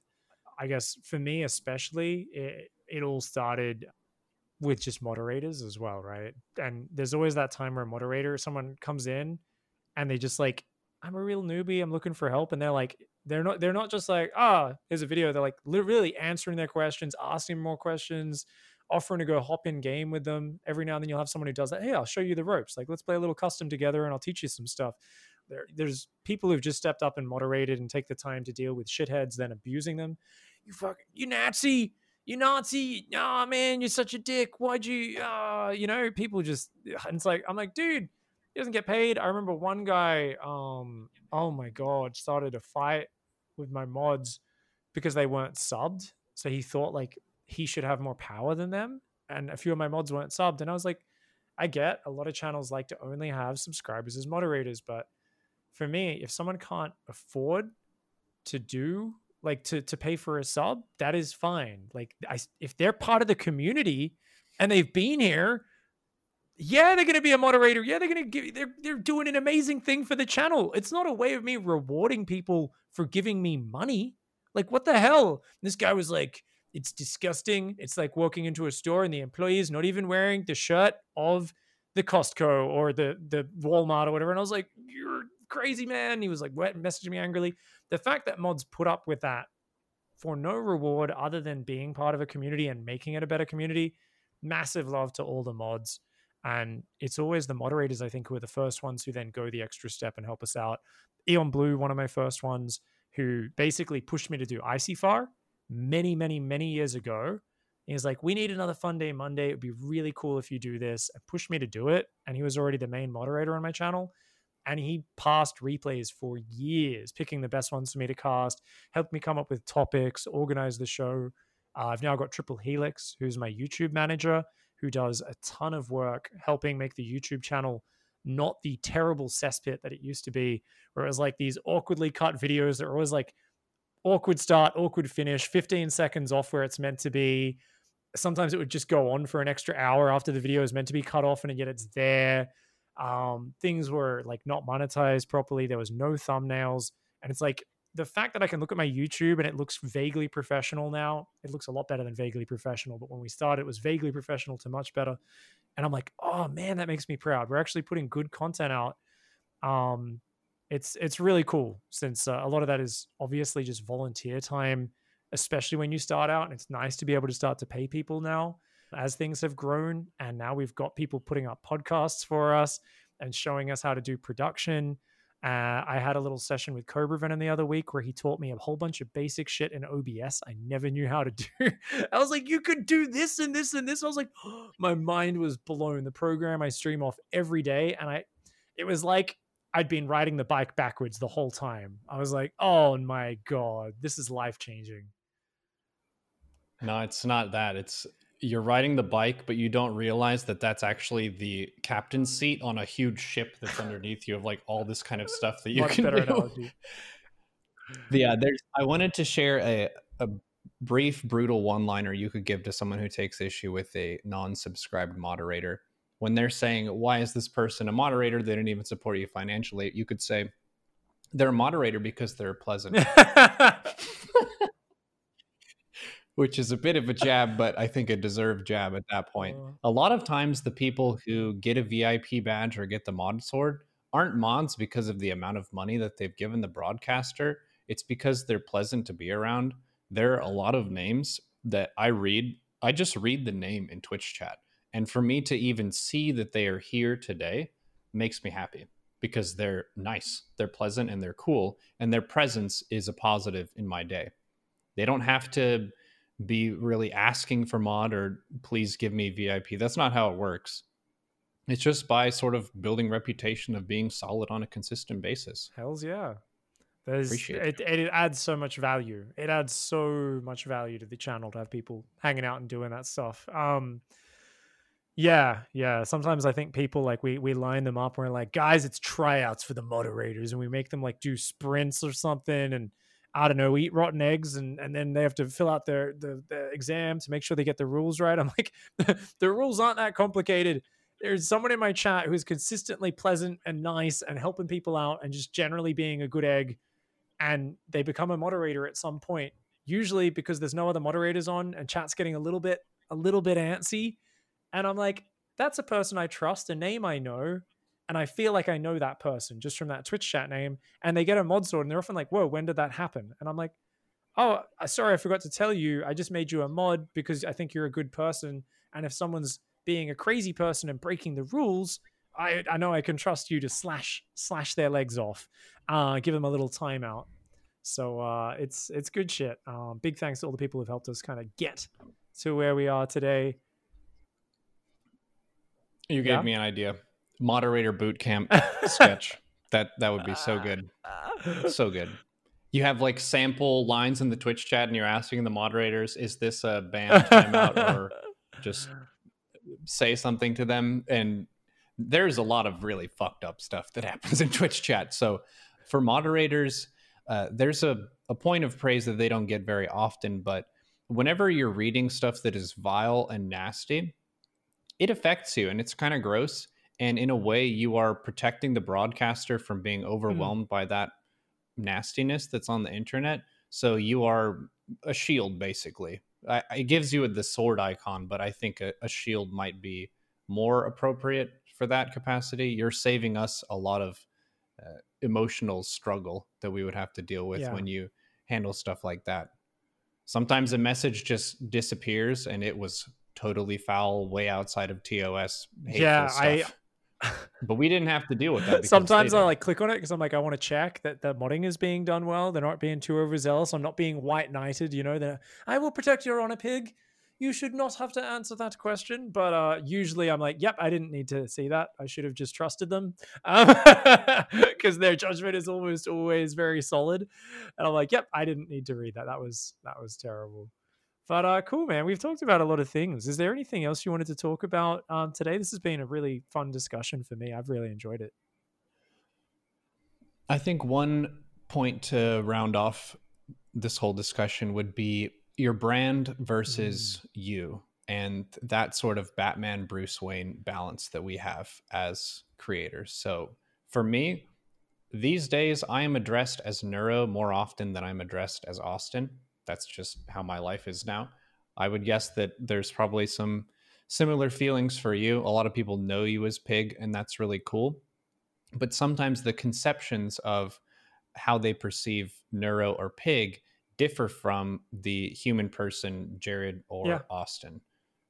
I think we're both pretty close to our persona. Like the way that I think of Neuro is it's me on stage really trying to stand by the principles that I believe to be correct. So it's kind of like trying to keep on the right path, but eh, it doesn't mean that I'm following that perfectly yeah. all the time. It's like I'm trying to represent certain things and I try to hold myself to that standard. But I get tired. Some days I'm demotivated. I'm not like perfectly zen all the yeah. time. Some people perceive me as a Vulcan, which is one of the things that the that is a misconception. you know, ever since your stream started getting more and more popular, um, like I remember Jeff used to always talk about how he loved your stream and he liked to hang out.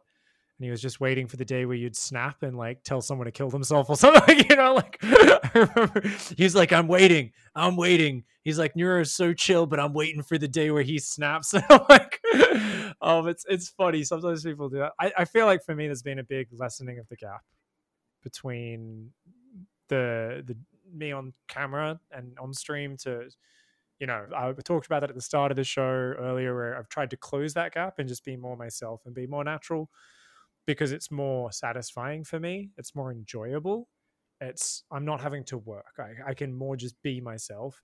Do i ham things up? Do i get silly? Do i perform? Of course. Of course we do. But I try not to misrepresent who I am, right? I try not to change my views too much on things. I try not to present myself in a completely different light. Like I might put on my teaching hat, I might put on my funny hat or my trolling hat a little bit, but uh, I don't want to try and pretend to be anybody else. And I think that's something the more I've done this, the more I've tried to close that gap um, similar to you, many of my friends, yeah, call me pig. I even, you know, one of my, my my good friends I go rock climbing with, haven't seen him in a while. We've been in lockdown, of course. Um, yeah, he'll call me pig sometimes, then be like, oh, Jared, you know, just because he watched my stream for a long time before we started hanging out. We used to we used to chat. He used to be one of my regular mods, and we we, we became friends um, through that relationship. But I think it's something where it's a lot more effortless for me these days I think we've both grown thicker skins, right? We we we know we're aware of the pitfalls of focusing on the negative comments, so we're mentally set up to fight that and to to at least lessen the impact of focusing on those negative comments. We've uh, learned how to just kind of flow with it and go. I'm not seeking everyone's approval, and like you said, I really like what you were saying you're not trying to be everyone's favorite streamer. That's the mindset shift for me, where I was like, look, if one in 10 people really click with my show, that's infinitely more powerful than trying to appeal to everyone. And I think that was the big aha moment for me as a content creator that allowed me to kind of just relax more and enjoy the process more. Right. And I think enjoying day to day, like that's my goal right now is to finish each stream and go, I feel good. That was fun That was awesome. And it's to put myself and treat myself in a way where the next day when I wake up in the morning, I go, I can't wait to stream. Like those are my two, if there's like two overall goals in my life day to day right now, and more than ever when we're in isolation, it's finish the day feeling good. Even if there's things I could improve, get some positivity and review the stream and go, I did that well. I can do that better, but I'm, I know I'm moving forward. But also, yeah, making sure I don't push too hard and giving myself more time off to make sure I've got the urge, the will, and the inspiration to want to go live. I don't want to. I don't want to feel like I'm forcing myself to click that go live button.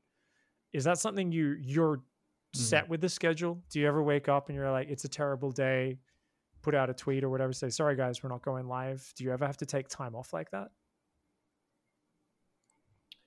Uh, it's pretty low by demeanor and disposition. I'm very lucky that I have a happy brain, so I tend to just wake up and I'm typically in a good mood, assuming I got the amount of sleep that I would like, or at least close to that. Uh, Lowko, I think, is another really good example of that. If he's a guy who's just, he's smiley, that's just how he is. So it's less of a uphill struggle in that sense. And I also am the kind of guy who has oatmeal every day for breakfast. So I also don't get too burned out doing similar things over time. I enjoy repetition. I enjoy refinement of the same thing over and over again to the point where I don't really feel like I struggle to keep doing what I'm doing. The ladder has so many varied situations you find yourself in that I don't really get too tired of that. And then the WoW Guild is such a monumental project and main tanking that I also feel like there's always a lot of work to mm. be done. And then with the the role that we fill on Twitch, which is trying to stream and set a good example, that's something that is never going to go away. So it feels like there's always a reason and a purpose to go live beyond just the I should go live to pay yeah. rent. I think when that's happening, that's already a really bad spot to be in. And for some people, they can't avoid it. So it's a battle they have to fight through. But ideally, you stream because you love it and you stream because you feel like it's worthwhile and it's yeah. important to do. Amen. So I I did have to take one day off, just a personal day from a really cutting comment I got from a viewer one stream that ended up impacting me enough that I couldn't stream the next day. So people are vulnerable, and I tried to be open with my chat about that vulnerability. It was about the kind of co-founder of the stream who is no longer with us uh, by suicide. He had struggled with major depression for many years, and there was a comment about that being my fault. So in that sense, every person has openings, weaknesses, areas where they're not super robust and strong and all that. And that's okay. And I think sharing that vulnerability with other people is a super important point of connection. I don't want to be the Zen avatar who is the guy who always has his shit together and is perfectly yeah. poised. I would like to be someone who is exceptionally poised.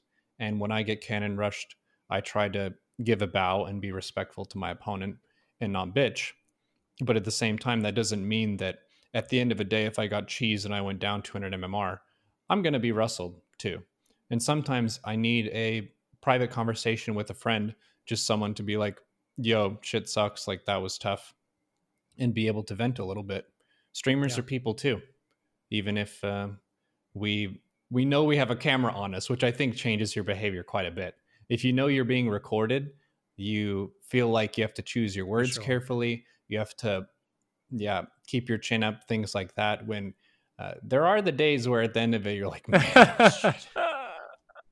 and whenever you turn it off, it's a pretty big relief. But fortunately, that's very rare. I would say I have maybe uh, a handful yeah. of bad streams in a year. It's it's pretty rare, mainly because the communities are so excellent like you're saying, if the regulars are fantastic and you're streaming for the regulars, problems are few and far between. I think the comfort and openness with vulnerability are the main things I'm getting out of what you just said. I mean, there's a lot of great stuff there, but uh, it it really is something that resonates with me. The ability to let yourself show hurt. And that's something we shy away from sometimes, and a lot of content creators. And what I was talking about kind of at the start of the show with like managing your chat and saying i'm just going to ignore it slash not deal with it and manage the culture part of me learning to do that was learning to be more more vulnerable and when people hurt my feelings not be like well, fuck you. Um, sorry. Do you do you swear on your podcast? By the way, I forgot to check. I said fuck I like four thought so. times already, like, so just double good. checking. All right. Rather than tell them to go f Yeah. themselves, right? I'm like, wait a second. Have we still got alerts playing? Oh my god! Sorry, sound effects coming through. My bad. um, what was I saying? Basically, yeah, letting yourself be vulnerable. Part of making my chat learn where the line was, well, letting people know you just hurt my feelings, right? And saying, and people like, you can't do that. You can't let the trolls know they just upset you. They'll come back for more. But there is like a way where you set the boundary and you explain the hurt feelings and you say, like, that makes me feel really bad.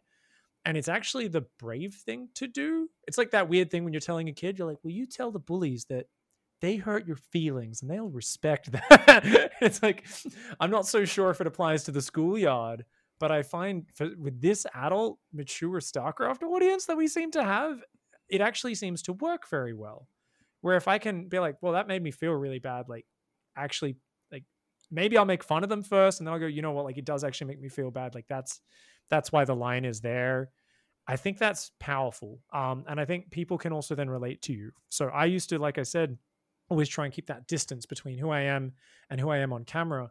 And I think I've definitely um, evolved it by starting to open up more. Um, something which has been a personal project in the last few months I've started is I started a newsletter, which is more like a personal blog, which I send out about once a month um, called Reflections. And basically, for me, it's like I'm going to open up about some shit where I'm basically facing my own inadequacies and my own day to day problems of basic shit. Like, I think the most recent one I did was all about being unable to exercise for a long time frequently and struggling with my health and getting in bad personal habits all the time and going on these like depressive, just massive ups and downs for many, many years.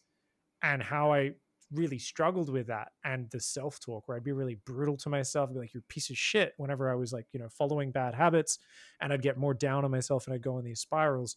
So for me, starting to open up about that stuff with my audience was a goal I set. Um, if, late last year, I was like, you know what? The people I like following on stream, the people I enjoy watching, like yourself on Twitch, uh, and the ones who I enjoy their social media content as well as the ones who are like, they're sharing that little bit of I'm a person. It's not like, hey, this is a way of showing off how awesome my life is. Like, you know, like the, the classic, like, make your life look awesome on Facebook, you're actually really depressed. It's the opposite of that. It's the people who are just like, just sharing their daily challenges, sharing those basic mundane things that like make us feel great, but also make us feel like we're at rock bottom sometimes. And I figured, like, look, if I can come out and share that with people, it's going to be this really good personal practice for me because it's going to allow me to be even more honest on stream, more open about who I am as a person. It's going to allow me to forge more of a connection with my audience, hopefully, because they can learn from that. But they can also just go, hey, oh, he's a, he's an idiot like me, and you know struggles with the same silly things and the same mundane problems. You know, um, so I think I've tried to shift my mindset to let's not try and make out like I have this awesome streaming life that people just look up to and want that, but kind of go, I'm just a regular dude as well, and let's share all the little basic crazy problems that I face day to day. And I think learning to be more vulnerable with that has been insanely beneficial to my mental health. Like I think where I am now compared to a few years ago mentally, much happier. Yeah, well, it goes to the concept of courage for me, where courage is not a lack of fear. Courage is pursuing your aim despite fear and despite difficulty. And everyone is facing a lot of difficulties. As streamers, we have some difficulties in a new industry that hasn't been around for a really long period of time. So, a lot of times, those difficulties are not commonly understood. So, being able to articulate them humanizes you and it allows people to see what your path is really like and also support you and share in their vulnerability as well. We should be real, we should be human. And one of the most refreshing things you can see from a streamer is when they have a genuine, unique voice where they're not trying to emulate another successful streamer or personality. They're not trying to say what they think you want them to say. They're being true and they're doing what their creative energy inspires them to do in the moment. One of the things that's really funny and annoying for me is when I get someone who tunes in and they immediately want me to do one particular thing that I do sometimes Jimothy, as though I'm a Jimothy, soundboard. bring out Jimothy. I do have channel point redemptions, which is a way that people can earn Ah. that, and those can be used to really good effect. But yeah, to the same point, like you should also be able to read the situation. You should be able to see how is the streamer doing right now? Because if they're on a losing streak of eight, and I'm feeling like razzing someone today, maybe I'm not going to talk shit to the streamer right now. Maybe if Pig was on an upswing and he won seven games in a row and he's feeling like a god, and I wanted to maybe take a poke at his ego a little bit, that would be Yeah. in really good fun and that would be refreshing. But yeah, you've got to check in and see like how is this person hmm. doing today?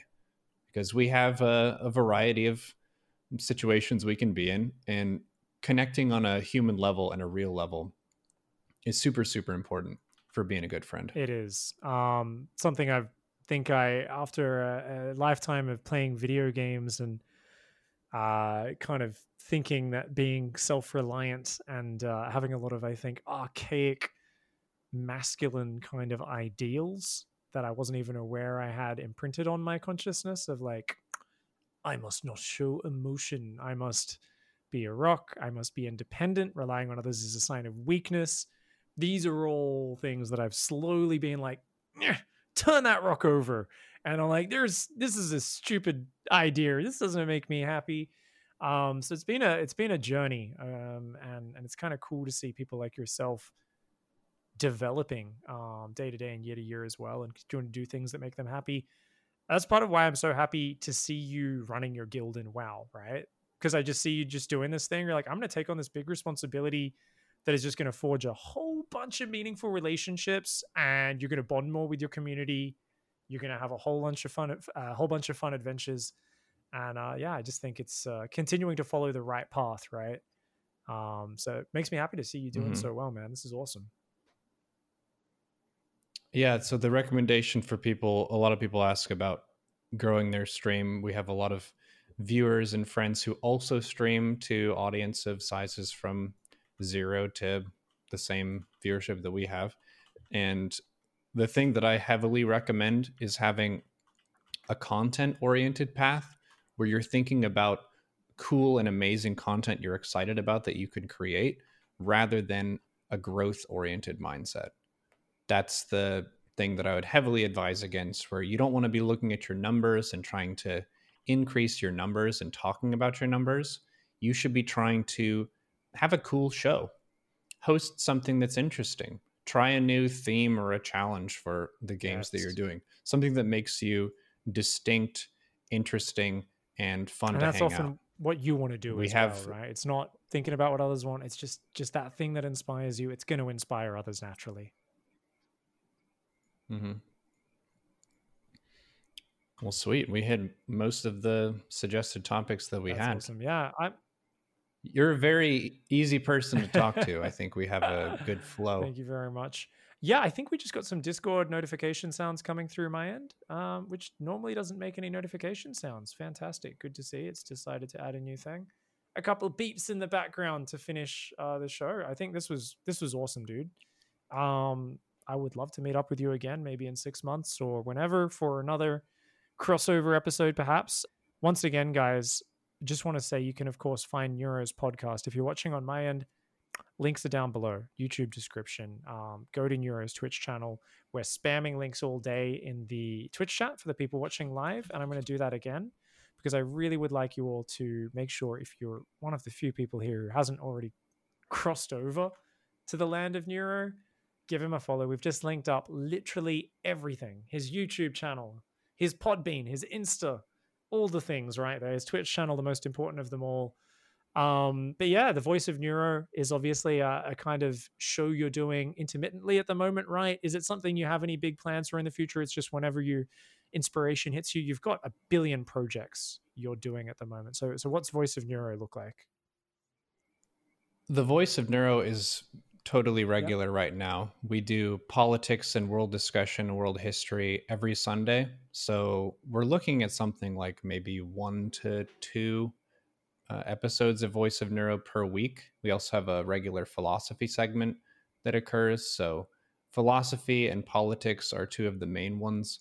I do have a solo episode that I'm going to tackle next, which was voted on my Patreon page. And that one is on the psychology of gaming, maintaining a healthy balance. So it's looking at things like the time that you have to play games, choosing which game is right for you, for your personality, and the energy that you have when it's time to play video games, and then balancing fun and improvement and making friends and building up your own character and respect is kind of the essence of that one. So, mindfulness is a major theme that I try to keep in front with all of these different discussions. Listening to people who know more than you is also a ridiculously valuable life skill. So, a lot of the podcast episodes, I'm bringing on an expert mm-hmm. and I'm the host, where I don't know shit about this philosopher, but there's an expert who's read a lot about him and he's going to tell us like it is. And I can ask questions and be the bridge between the Twitch chat and the expert who's there. So, yeah, Voice of Neuro has been a lot of fun. I'm glad I started it. I don't listen to podcasts that often. It's just not something I've blocked time for, and I work from home. So, many people listen to podcasts while they're in the car. So, if that's your jam, go check out the episodes. Voice of Neuro, it's on a bunch of different platforms. Hells yeah. The Pig Show, of course, for anyone who's listening over on Voice of Neuro right now, is mostly a show that I am figuring out as we go. Its core is it's a deep dive into who pro gamers are and what it's like to climb to the very top of the most brutal game in the world. But interspersed in that, we've had an episode chatting with Nathanias about casting and isolation and a bunch of different things. We've had a few free ranging conversations about balance and game design in StarCraft with Beastie. We just did an episode the other day with Bly that should be up very shortly on both YouTube and the podcast form, which was incredible because you take a very aggressive, some call cheesy player, and he has some wisdom that he dropped. I was I was just I love that discussion. I think StarCraft people, commentators, casters, streamers, players is kind of the core because essentially uh, it is I want to have conversations with awesome people similar to you who are going to enrich my life in some way. I want to just kind of get some info out of people about their tactics for handling the low points, um, handling, you know, and managing their expectations when they're at the top and the inevitable downturn that's going to come with performance in any area, um, especially when you go from winning tournaments to whatever the next step is. So uh, yeah, we've had a lot of interesting conversations. I'm sure the show's going to evolve and, and morph into different things. But uh, if you do want to check it out, the Pig Show on pretty much all podcast format as well. So thank you very much uh, for having me on your show, Neuro. Thank you for coming on the Pig Show at the same time. Uh, this was a lot of fun, man. Excellent collaboration. And we will continue to collaborate every other Thursday. So, not this Thursday, but the one after that. We will be doing another fresh and amazing Wayfarers episode. Man, I'm glad that you're in the scene. You rock. You've been a a mentor and a friend to me in a lot of ways. Super awesome being a a podcast co-guest with you. Thank you so episode. much. And with that, I guess I'll close this out. Thank you very much for coming on. Thank you everybody for joining us. Uh, please throw some support over to Neuro's channel, twitch.tv forward slash Neuro. All the other links, of course, you guys can find them down below and everywhere else. Appreciate you watching the show, everybody. Much love, goodbye, and good night.